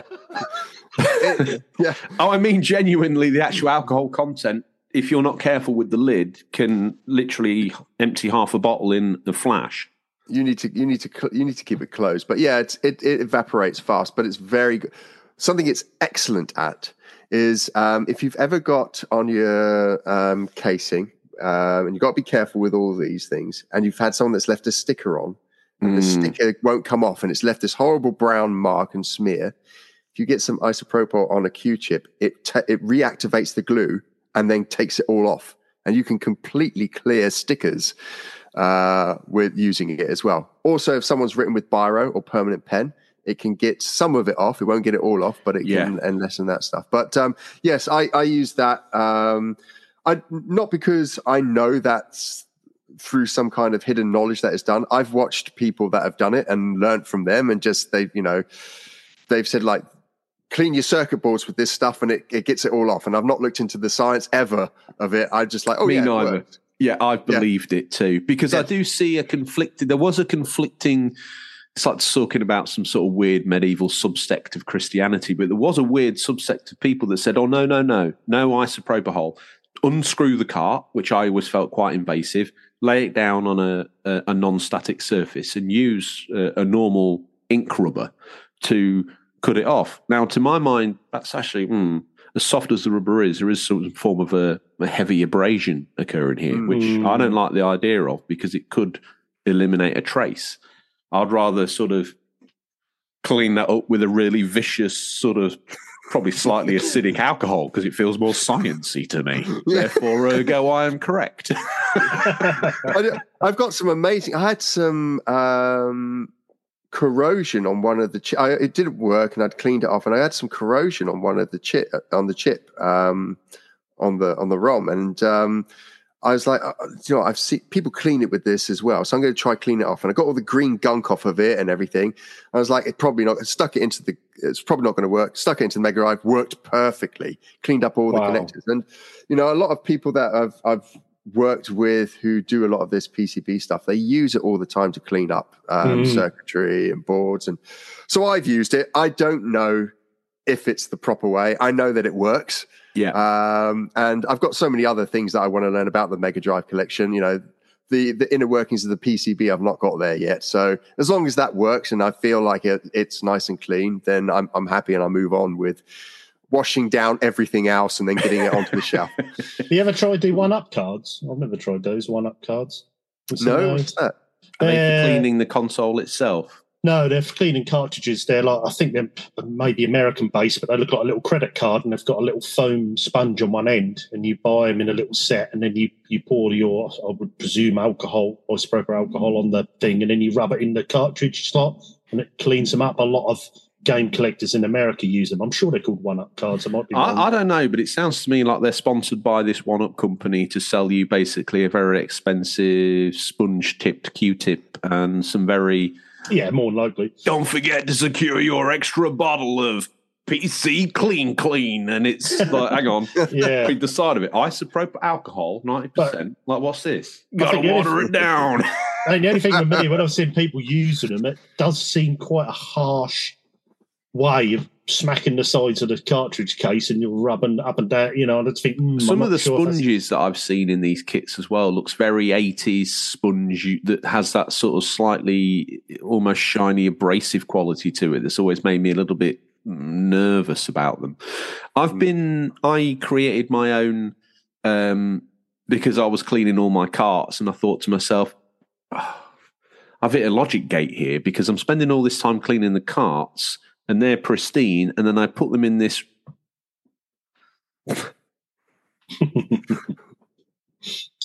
Oh dear. I put them in this unchecked, unclean, dirty slot. I was going to call it a hole. Then for some reason I thought slot would be a better answer, but it's not. So I then cleaned that. So I was making sure that even if I got a game that I'd cleaned, it was going in. It was going in clean and it was coming out clean. And then there wasn't any transference to the game and vice versa and back again, and therefore some cross contamination across my whole collection. Do you find yourself on a wet Sunday cycling through maintenance tasks? Do you have to go and re Q tip, or have you got maybe? I don't know why that was outrageous. That was funny. No, that's funny. That's funny. Re tip. Do you re Q tip the collection, or have you got that to a standard now and you have a certain? Do you advise people who collect physical media like this to keep a certain temperature within the games room? I know you're a man of detail, and I admire am. you for it. So I've blocked out the windows in the room that I am in so that no sun can get into my games collection. Uh, and- My Um, hero. By the way, I- I also make sure my room has minimal sunlight. And And it's the actually, downstairs family yeah. lounge. That's not actually the sun that causes the issue. It's the windows. it's the glass. Yeah. It's the glass taking out the UV that makes them fade, isn't it? So you have to sort of, yeah. And to be fair, my shed has the windows boarded up. yeah. I've got. I've in fact I've built a whole TV unit now that now completely blocks off that entire wall from getting any kind of light in. But um, yeah, I I I like to think that I do quite a good cleanup job when I get these games in. Yeah. Uh, and so there's only one or two games that I've gone back and cleaned because I use it all the time, and I'm just like, yeah, do you know what? It's probably getting a little bit grimy. But I clean out the Mega Drive as well, um, and so I've got clean connectors going against clean connectors. Um, Allegedly. I need to come and check your connectors, I think. Yeah. Uh, well. I like, yeah, it, I rub, you know, if I'm, I'm clean, I expect the person or thing I'm going in to be clean. Um, and so it's nice and clean together. So I don't get much dirtiness going on there. But yeah, I don't, I don't, I don't, um, yeah, I don't have to clean them often. no consoles of ill repute. That that Mega Drive 2 that stumbled into the collection, it was certainly vetted before you allowed any of your special specials to go in there.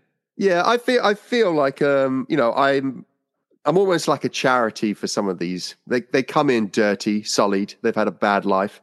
Um, I'm showing them a new way.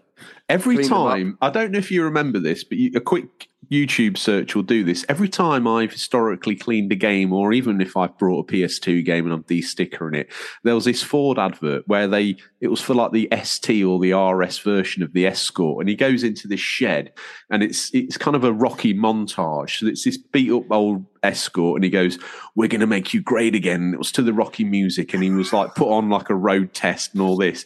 Every time I pick up a tin of pledge and a, a, a a duster and sit down to clean the game, I hear this guy, we're going to make you great again, like you always were. and I'm like cleaning it. I'm putting on the training montage. I'm cleaning its teeth with the with the Q-tip. I'm, I'm doing all of it, Mike. Do you have a Yeah. similar sort of? Is that your thought process?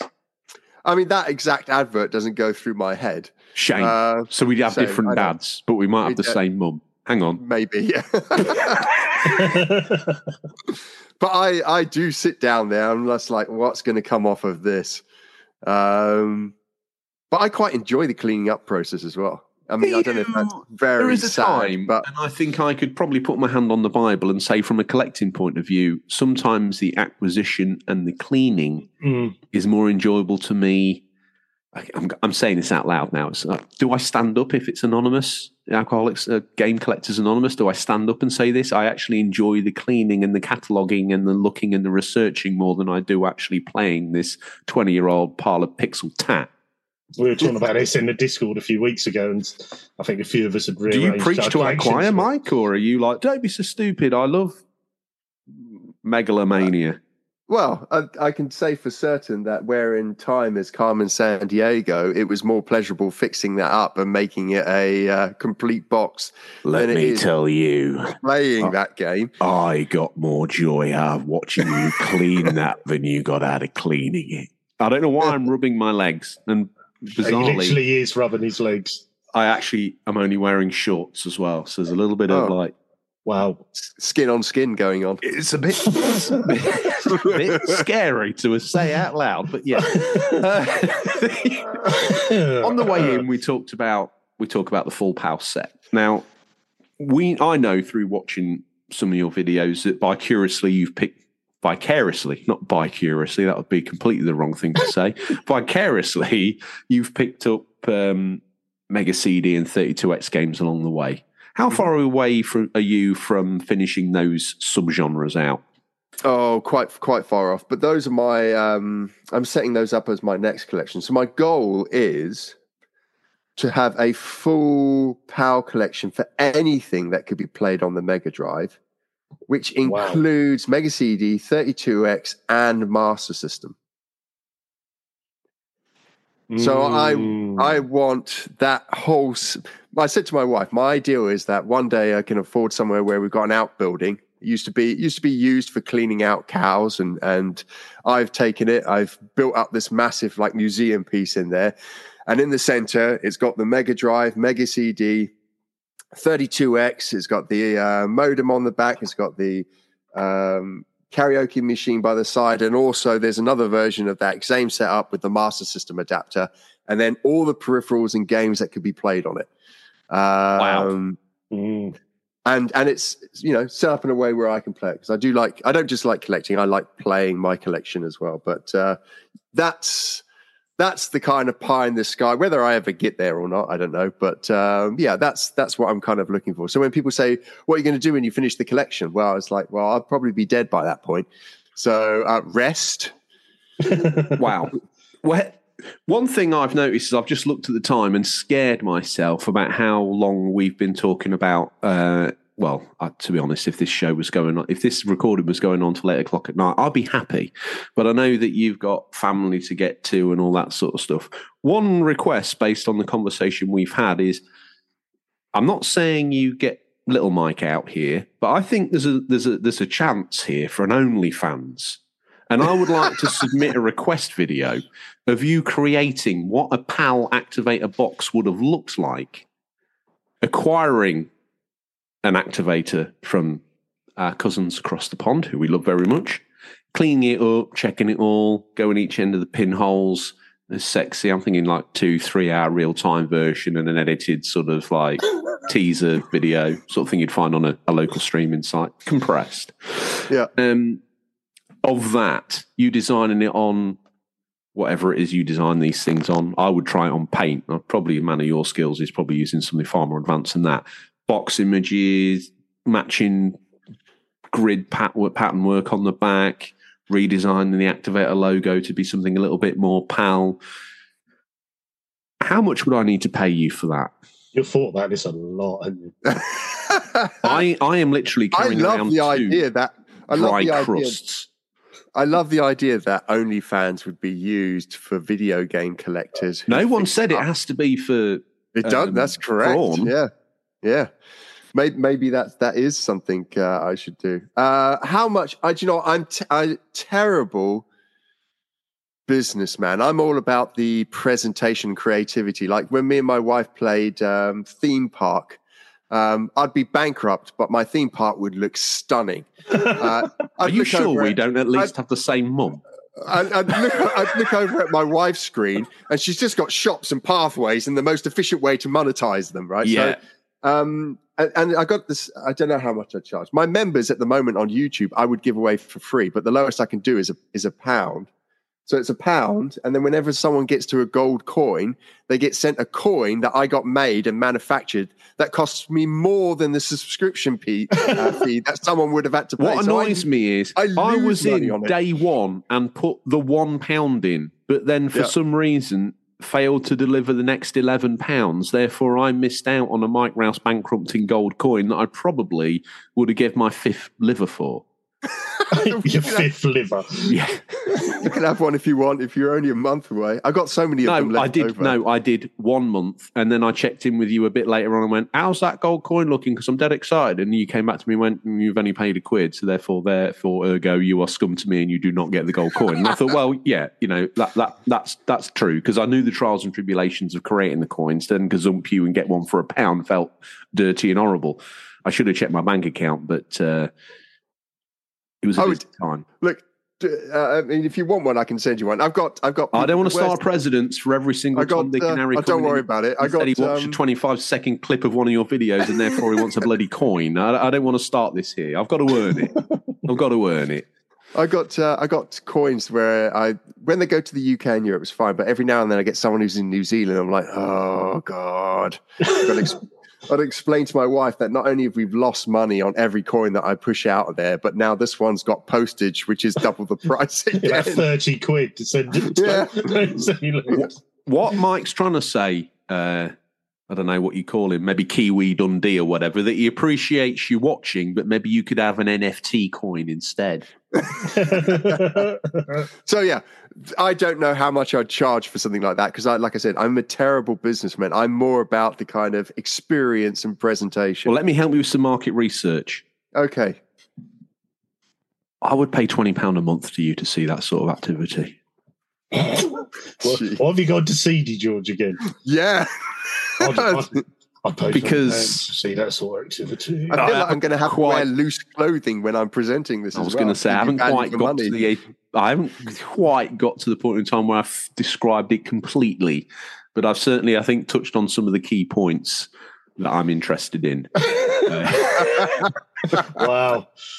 I think Wow. we've had quite a rough ride through the whole gamut of collecting, and I, I think we've touched on some of the important touch points. The amount of games that's up for conjecture, depending on how serious a collector you are. You can go UK PAL, you can go your area PAL, uh, you can go as Mike would describe it, and I think this will probably be adapted by most collectors now as the insane um, version of what he's going for. Every variant, every misprinted eyeball, uh, every sort of sticker in the wrong place, every sticker in the right place, every different version with languages of different varieties, even a David Ginola copy of FIFA 97 for the Mega Drive, would you believe? Yes. Is the sort of thing this man aspires to collect. And if you don't aspire to collect the David Ginola version of FIFA, then I'm sorry, pal, you're not a real collector and you're not forcing the value of Mike's collection up. Therefore, you're dead to us. Um, but if, if you're out there and you've only got a copy of Sonic, car only, um, you're on the road, and it's only a matter of time before, like Mike, You're deciding whether it's 900 games or 1500, and and whether all these different variants count. It's a it's a it's a it's a rocky road. Do you think the Mega Drive is a good gateway system to get people into collecting, or is there a is there a, a system out there that might be slightly more affordable under the radio? Oh, not under the radio, because that would be a strange place for that to live. But maybe under the radar, Mike. I, uh, if you if you suffer with the affliction of uh, compulsion collecting as I do, Mm. um, and you you you don't mind what you collect, then the modern systems are fantastic. Go into CEX and buy yourself 50 PlayStation 4 games for 50p a pop. Yeah, Um, quickest way to build up a, a games collection that are, are probably kind of quite relatable and uh, and um, work well. If you're looking for anything older, then um, it's going to cost some money. Um, all, all ships have risen with the price of retro gaming going up, but um, you know, it, there's some people. There's some people that want like, how do I get into Mega Drive collecting? I said, well, buy firstly buy the games that you can afford and that you like, and then just leave it there if you want, um, and and go off and collecting. No one says that your collection has to be every single game in a certain console. It could be you want every uh, Sonic game ever made, or you want the first game released on every console. Um, yeah, that's you a, know, that's a good one. That being able to collect together, um, and this is a subgenre I kind of focused on for a little while, is getting the PAL launch games for certain consoles, so you can recreate. Unfortunately, sometimes, sadly, the launch night experience of bringing the console home, and this is your selection of games you could have purchased from in that window or on Yeah. that day. I find that quite exciting, and quite often we'll stack those games up and kind of play through them and think, what what the hell? I, I think that's clever how um, how Evercade have marketed themselves. You know, clamshell cases, they're numbered cases. So you know if you're looking on your shelf and you've got one to thirty, but you're missing number seven, it isn't going to look right. If you're a collector and you've got that OCD, you need Yeah. that number seven. So I think they've really hit a, a bit of a niche market there, Evercade, with their because you know people. There's a lot of people that like retro gaming, but aren't going to go out and spend a hundred pound on a Mega Drive game or you know twenty pound and then try and get a C64 or anything. But I think Evercade are getting them bits in, and that's quite a clever idea for collectors. Really, I've I've Yeah. still resisted it so far, but I don't know Yeah. how long. I don't know how long it'll be before I do actually start collecting Evercade. But they know Yeah. what works. yeah, they Um, do. a quick question before we hand the mic over to you, Sir Mike, and allow you to sort of remind everybody where they can find you and, and how they can contact you and engage with you and, and follow your continuing journey of collecting these things. But uh, I want to seduce you because I need a friend, really. I'll be honest. I, nothing more than this. I've been circling around the idea of a Panasonic 3DO and a full launch set because Ooh, something about that is sexy. Something about that is exclusive. Something about that is almost like, yeah, I described the Mega Drive boys earlier. They had the bomber jackets on, probably a light orange interior to the jacket. They're playing their game. They've got the hair. They've got the quiff.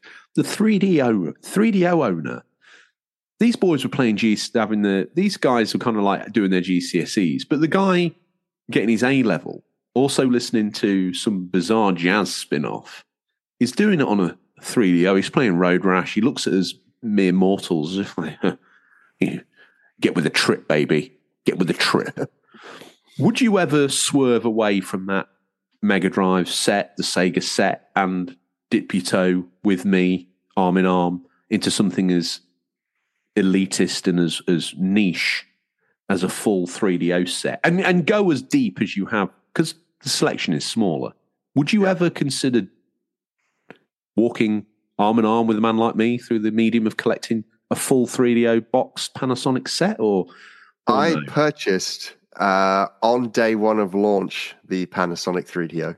you were that Ooh. that guy I, you were that's why you were like yeah keep describing him as really cool elitist Yeah. jazz smokes. Jazz, yeah, yeah. he's Uh, fine Gauloises or something like that Gex. Um, Rolled up six hundred pound in notes, handed Yeah. over.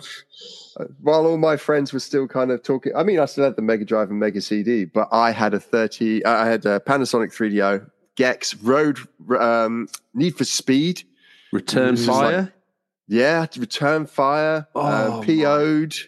Um, I can't imagine anyone I'd rather sit down and daisy chain with than you. And that reference, that reference is going to go over some people's heads, aren't they? But yeah, Yeah. um, That's only for the elite. Yes. Only for the elite, that is, Mike. That's only for the I, elite. I, they had a great advertising. If it has a 3D lo- uh, 3DO logo on it, you can play it. And uh, again, like a lot of people, if you weren't born or you didn't play gaming in that era, that's because these games you couldn't play any game on any system. You had to buy it from your region, um, and it was region locked. And so it was a big thing that 3DO had region free gaming going on. yeah. Um, yeah, would you no. would you go down the route of the Panasonic or you see I would be quite elitist. I would want the four pillared corner Mhm. version of it. The the the one. Yeah, I would snub my nose at a gold star. I'd stub my nose at all this other stuff. I would only want that one. If you got in, if you got deep into 3DO collecting, would you be getting the gold star? Would you be getting this, that, and the other, or would you just concentrate on what you would think was the elite pinnacle for that? Would you go as wild as you do with the with the Mega Drive? Can you help yourself? I, you know, um, I I never owned a Mega Drive 2 and never played a Mega Drive 2, but I now own a Mega Drive 2. And in quick succession, I then bought a Mega Drive 2 Mega CD. Um, so, They look so good together, though, don't they? yeah, so, you know, like, uh, I probably would. So um, I wouldn't. if- I wouldn't start off with that because I've got my 3DO, my Panasonic 3DO underneath the uh, my setup here. Um, I would probably get the gold star um, after I've got a few, you know, a decent way into the collection. Just laugh at George's face. Obviously, you can't hear it. It's an audio show, but just the awe and love in his face, as you said, as you just highlighted your Panasonic. all the way through, all the way through, I've said, could we have the same dad, Mike? and now I look at you, and the only words I can think are daddy. Uh, so that before it gets any weirder, um, but be prepared to be bombarded by very weird copies of uh, a loaded uh, variant on, on the WhatsApp, just to prepare you as I try and tempt you into the class A of collecting, which is the Panasonic 3DO. I have nothing for it, but I've always expressed this keen interest for it. I like a bit of jazz.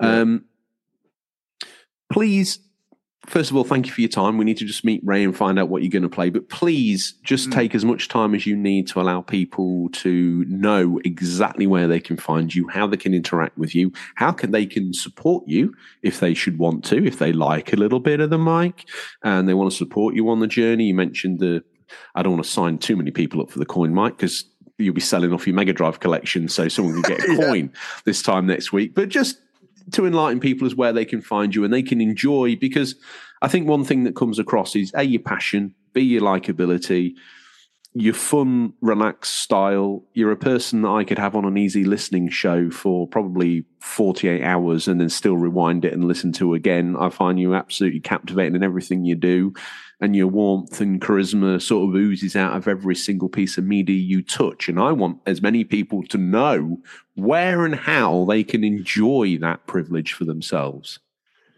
Well, they can find me on YouTube under Retro Gamer Boy, and that's where I do a lot of my interaction with people. Um, you don't have to support me financially at all. Uh, in fact, uh, I, that's why I do the the thing for only a pound and give more than I get. Uh, I'm more interested in supporting other people than than getting anything from it. But comments there. I'm also on Instagram. Uh, I think uh, I don't even Instagram and Twitter or whatever it's called now, X and Threads uh, under either Retro Gamer Boy or Mike Rouse. Um, and that's where I take sexy pictures of gaming consoles. And I mean, uh, that's where you uploaded the picture of your full girth. it, that is where I uploaded. So uh, that's where I kind of uh, like to show off the collection a little bit, uh, and then chat dirty with people that like the same sort of things I do. Games. Off the back of this episode, I'm like, prepare, prepare yourself there. Mike. I think I've dragged you into the X-rated column, if I'm honest. But uh, all those places, I have to say, the Instagram is a wonderful place to drop by and have a little look at some of the beautiful things that Mike's managed to gather for his collection along the way. And and he certainly, I mean, another compliment. You've got an eye. You've got an artist's eye, Mike, and your pictures are always pleasing on the eye. And uh, if they want to see things curated in a nice way and displayed up there, also a little bit of news of what's coming on your other platforms, it's it's a great place to go. Uh, and I implore everybody, and um, hopefully we can drive some people to you off the back of this. I know a lot of the fans already enjoy your stuff and, and happily support you. And we've had some cross pollination. We've welcomed in Fat Zangief to our to our humble bosom, and we've hugged him tight. We've even met it in Manchester when we Yeah, did a, um, a Oh, gaming so lucky. festival up there. Format. He is he's everything you want him to be and more. He's such a Yeah. wonderful man. Um, and a credit to you that your audience is built of people like him, and um, and I think representative uh, of what you've built. Talking of representatives, um, we've got a character who you once described as a cross between your dead grandfather and a mermaid, Mike. Um, I know that sounds a bit odd, but that, that was your description, not mine. Uh, and I know that's probably unbelievable for some people, but it, it is true. Uh, Sorry. and I'm sorry if that's provoked any sort of unhappiness for you, but you, right. You you went there. Um, it's it's time for a peek in what we affectionately call Stingray's boot. What's nestled between some counterfeit nappers and a dodgy copy about of Battlefriend all this week. These are the new release highlights for the week January 8th, January 14th, 2024. Listeners, these are out in digital physical. Will be by the time this podcast in your feed, but could be region dependent. Spring stock. Wow, whoa. Mike, so Mike, seeing as it's you, uh, Marquis Rouse, how are you seeing Ray and his wayward infant son today? It's always an interesting thing meeting this guy because he appears in so many different forms. Uh, but but today he's appearing in front of me as Mother Sega. Uh, Wow. the the mother who birthed 16-bit gaming. However, there's a repugnant smell about him uh, of rotting CD covers and 90s apparel, which actually makes me think that this is in fact a boggart uh, that I'm looking at. Oh, wow. Ray's, There's wave of nostalgia there. Ray's a boggart, but he's not, but he is. But he's also a woman that's giving birth to 16 bit gaming. You can imagine how traumatized I am at the moment. and Tell you what, it's not the sort of scenario I want to see hanging around what the placenta looks like, that's for sure. I don't know whether that's 8 bit gaming or whether that's Game Gear or what. I don't know at this moment, but it could even be 32X to be fair. Okay, that's. I want a t shirt of that by midday. Um, RGT, how are you seeing the illustrious mulleted legend today? Um, it's looking him and Wayne are looking very professional, almost like the Blues Brothers, but they're they're handing out leaflets for a new service called Bugstream. So I don't know if they're doing a rival streaming service. I'm not quite sure, but Oh, you know what they're like. Let me have a look at Mm. one of these leaflets. yeah, I don't know what games are on there. I don't know. The words just disappeared in front of my eyes. I, I thought I was holding some paper, and now I look down, not holding anything. What's happening here? It's just strange. I really don't know, but I don't know if they'll be quite as successful as what Antstream is. So I don't think you've got to worry, Mike. I think that might have been. I think that might. I think. I think Bitstream. What did you call it? Bugstream. Oh, sorry, Bugstream. sorry, it's a real thing. I think Bugstream might be vaporware. I don't know. As for what I'm seeing, I'm seeing. I can't be. I'm seeing Ray dressed as Lidl's version of Gandalf.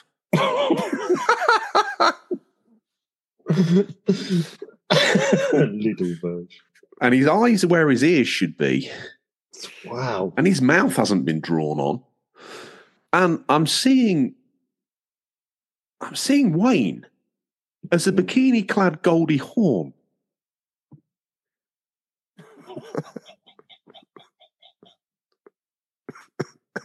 Holding an oversized check for children in need Wow. for 10 pence. Tuppence. enough, enough of that, Wayne. Out the way. I don't believe in what you're selling. Actually, through my side eye, you look a little bit like Sarah Greene, but she's a hero of mine, so that can't be true. Let me have a look in the boot. I've got a copy here.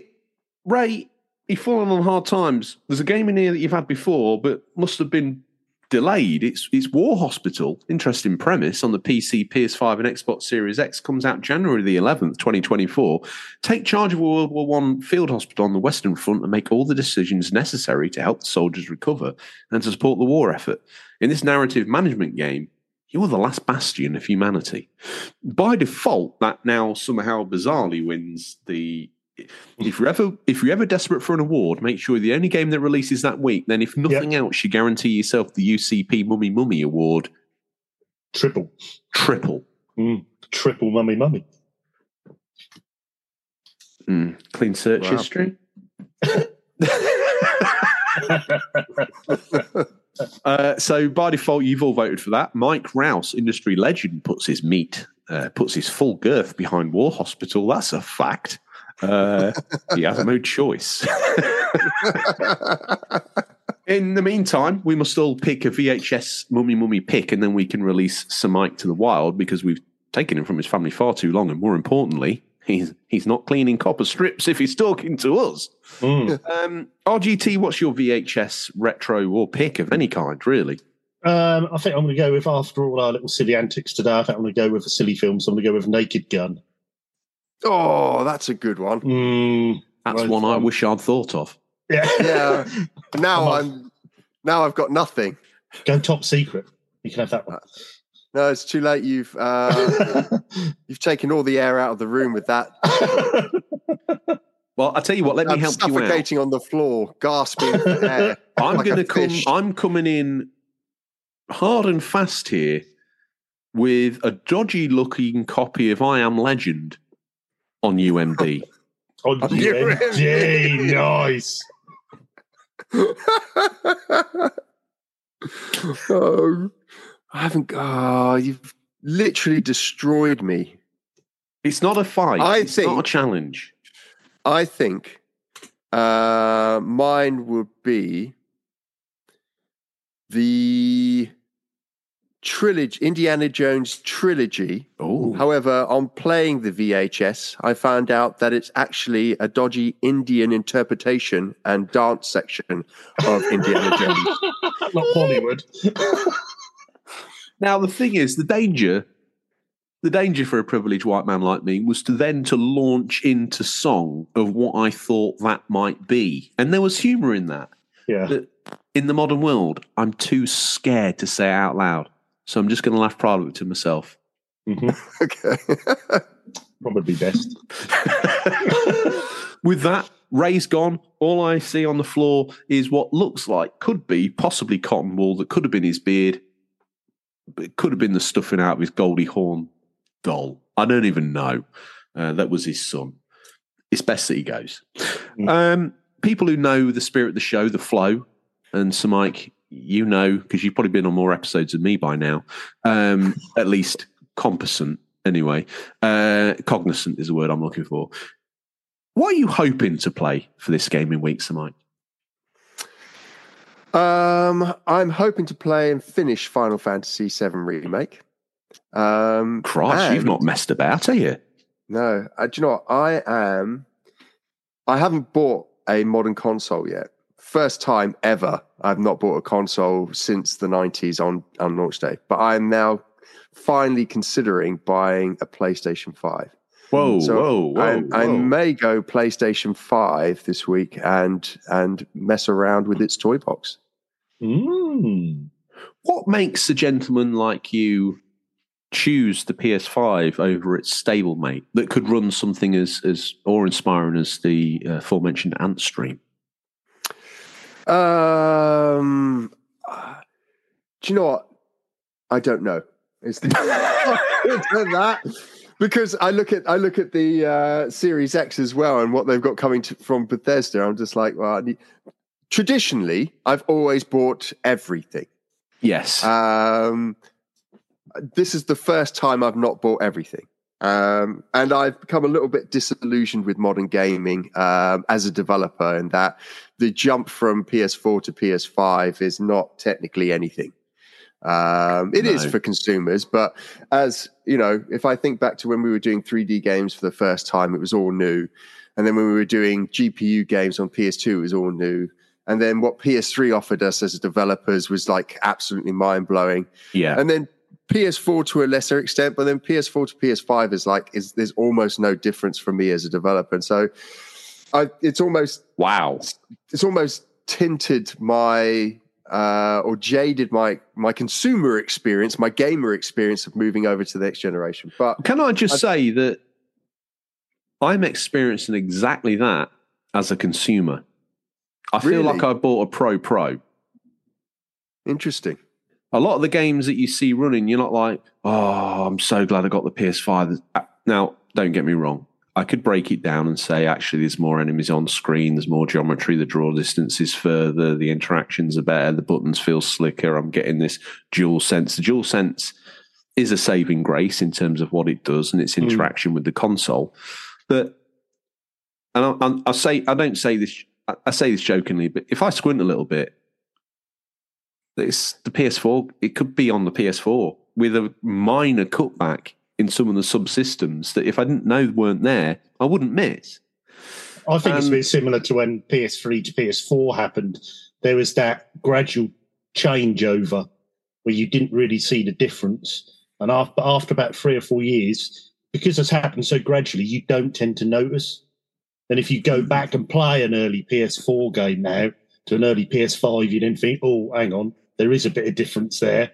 But because it's happened over such a gradual time, you don't tend to notice, if you know what I mean. I was the same with the PS4. Hang on, what what was that? What was that Killzone game that launched? Shadow Fall was it? Was that the mm-hmm. one that launched yeah. on PS4? Yeah. Mm.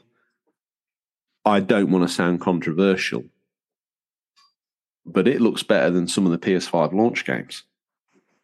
Wow! And it came out on day one. Is that what you're thinking now, though? If you go back and play Killzone now, will you still think that? Do you know what I mean? Is that in your in, in your head you're thinking it is? But if you actually go back and play it, you'll probably think, well, actually, no. At the time, it looked amazing. Is it still as amazing now? Well, I guess that's my what you've been playing. Yeah, uh, what you hoping to play? Uh, you know, I it's know. interesting. I think we we we've been spoiled as a generation. We've yeah, seen definitely. huge leaps and bounds, right? And I think for you know, definitely people I talk to the same age, the expectation is that would have continued.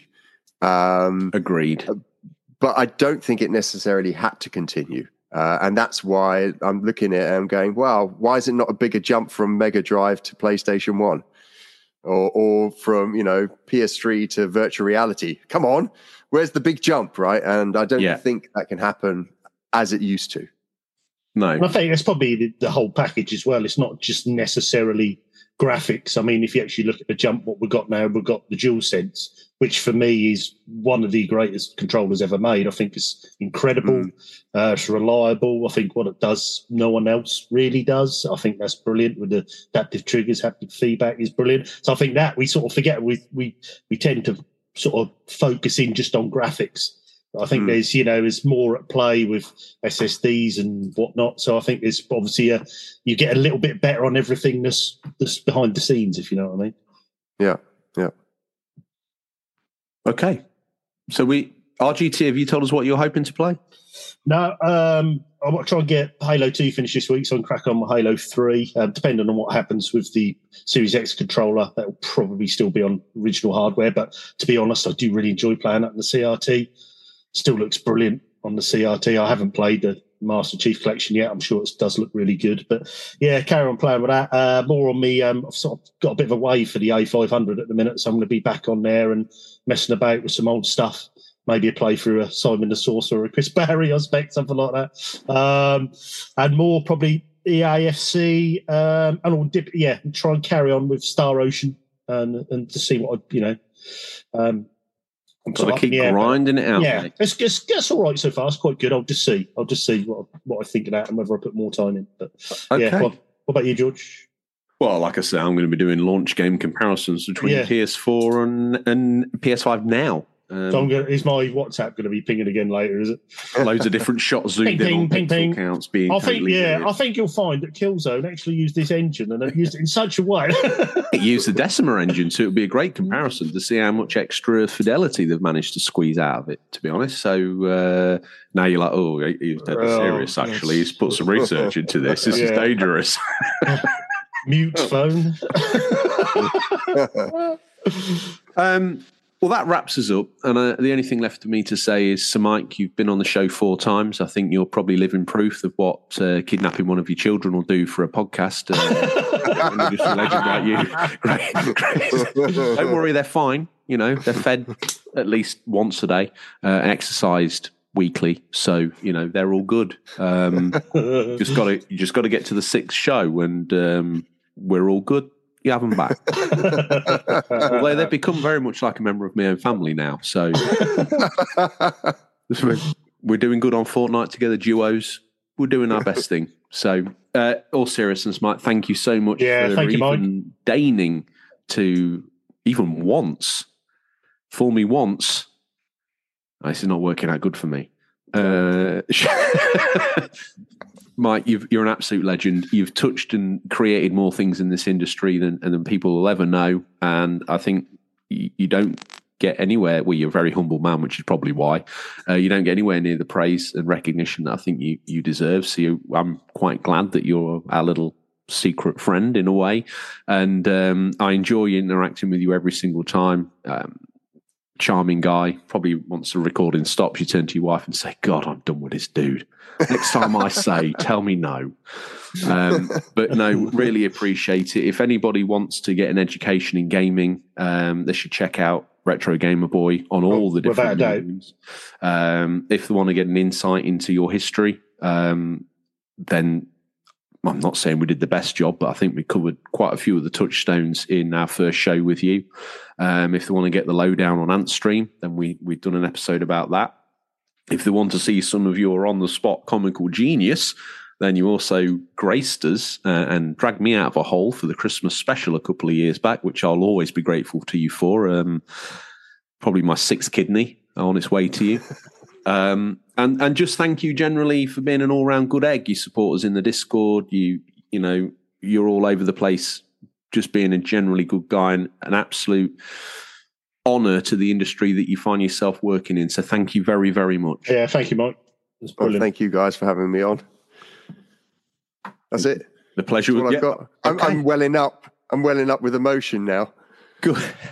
Your eyes look dry, so I don't know where Oh, that's coming from. or pain. And that's all we have time for this week, listeners. Always thank you for your time. Look forward to the pleasure of speaking to you again next week. Until then, happy gaming. Remember, there's nothing wrong with being given the unofficial controller. It's what you do with it that counts. See you, Sir Mike. See ya.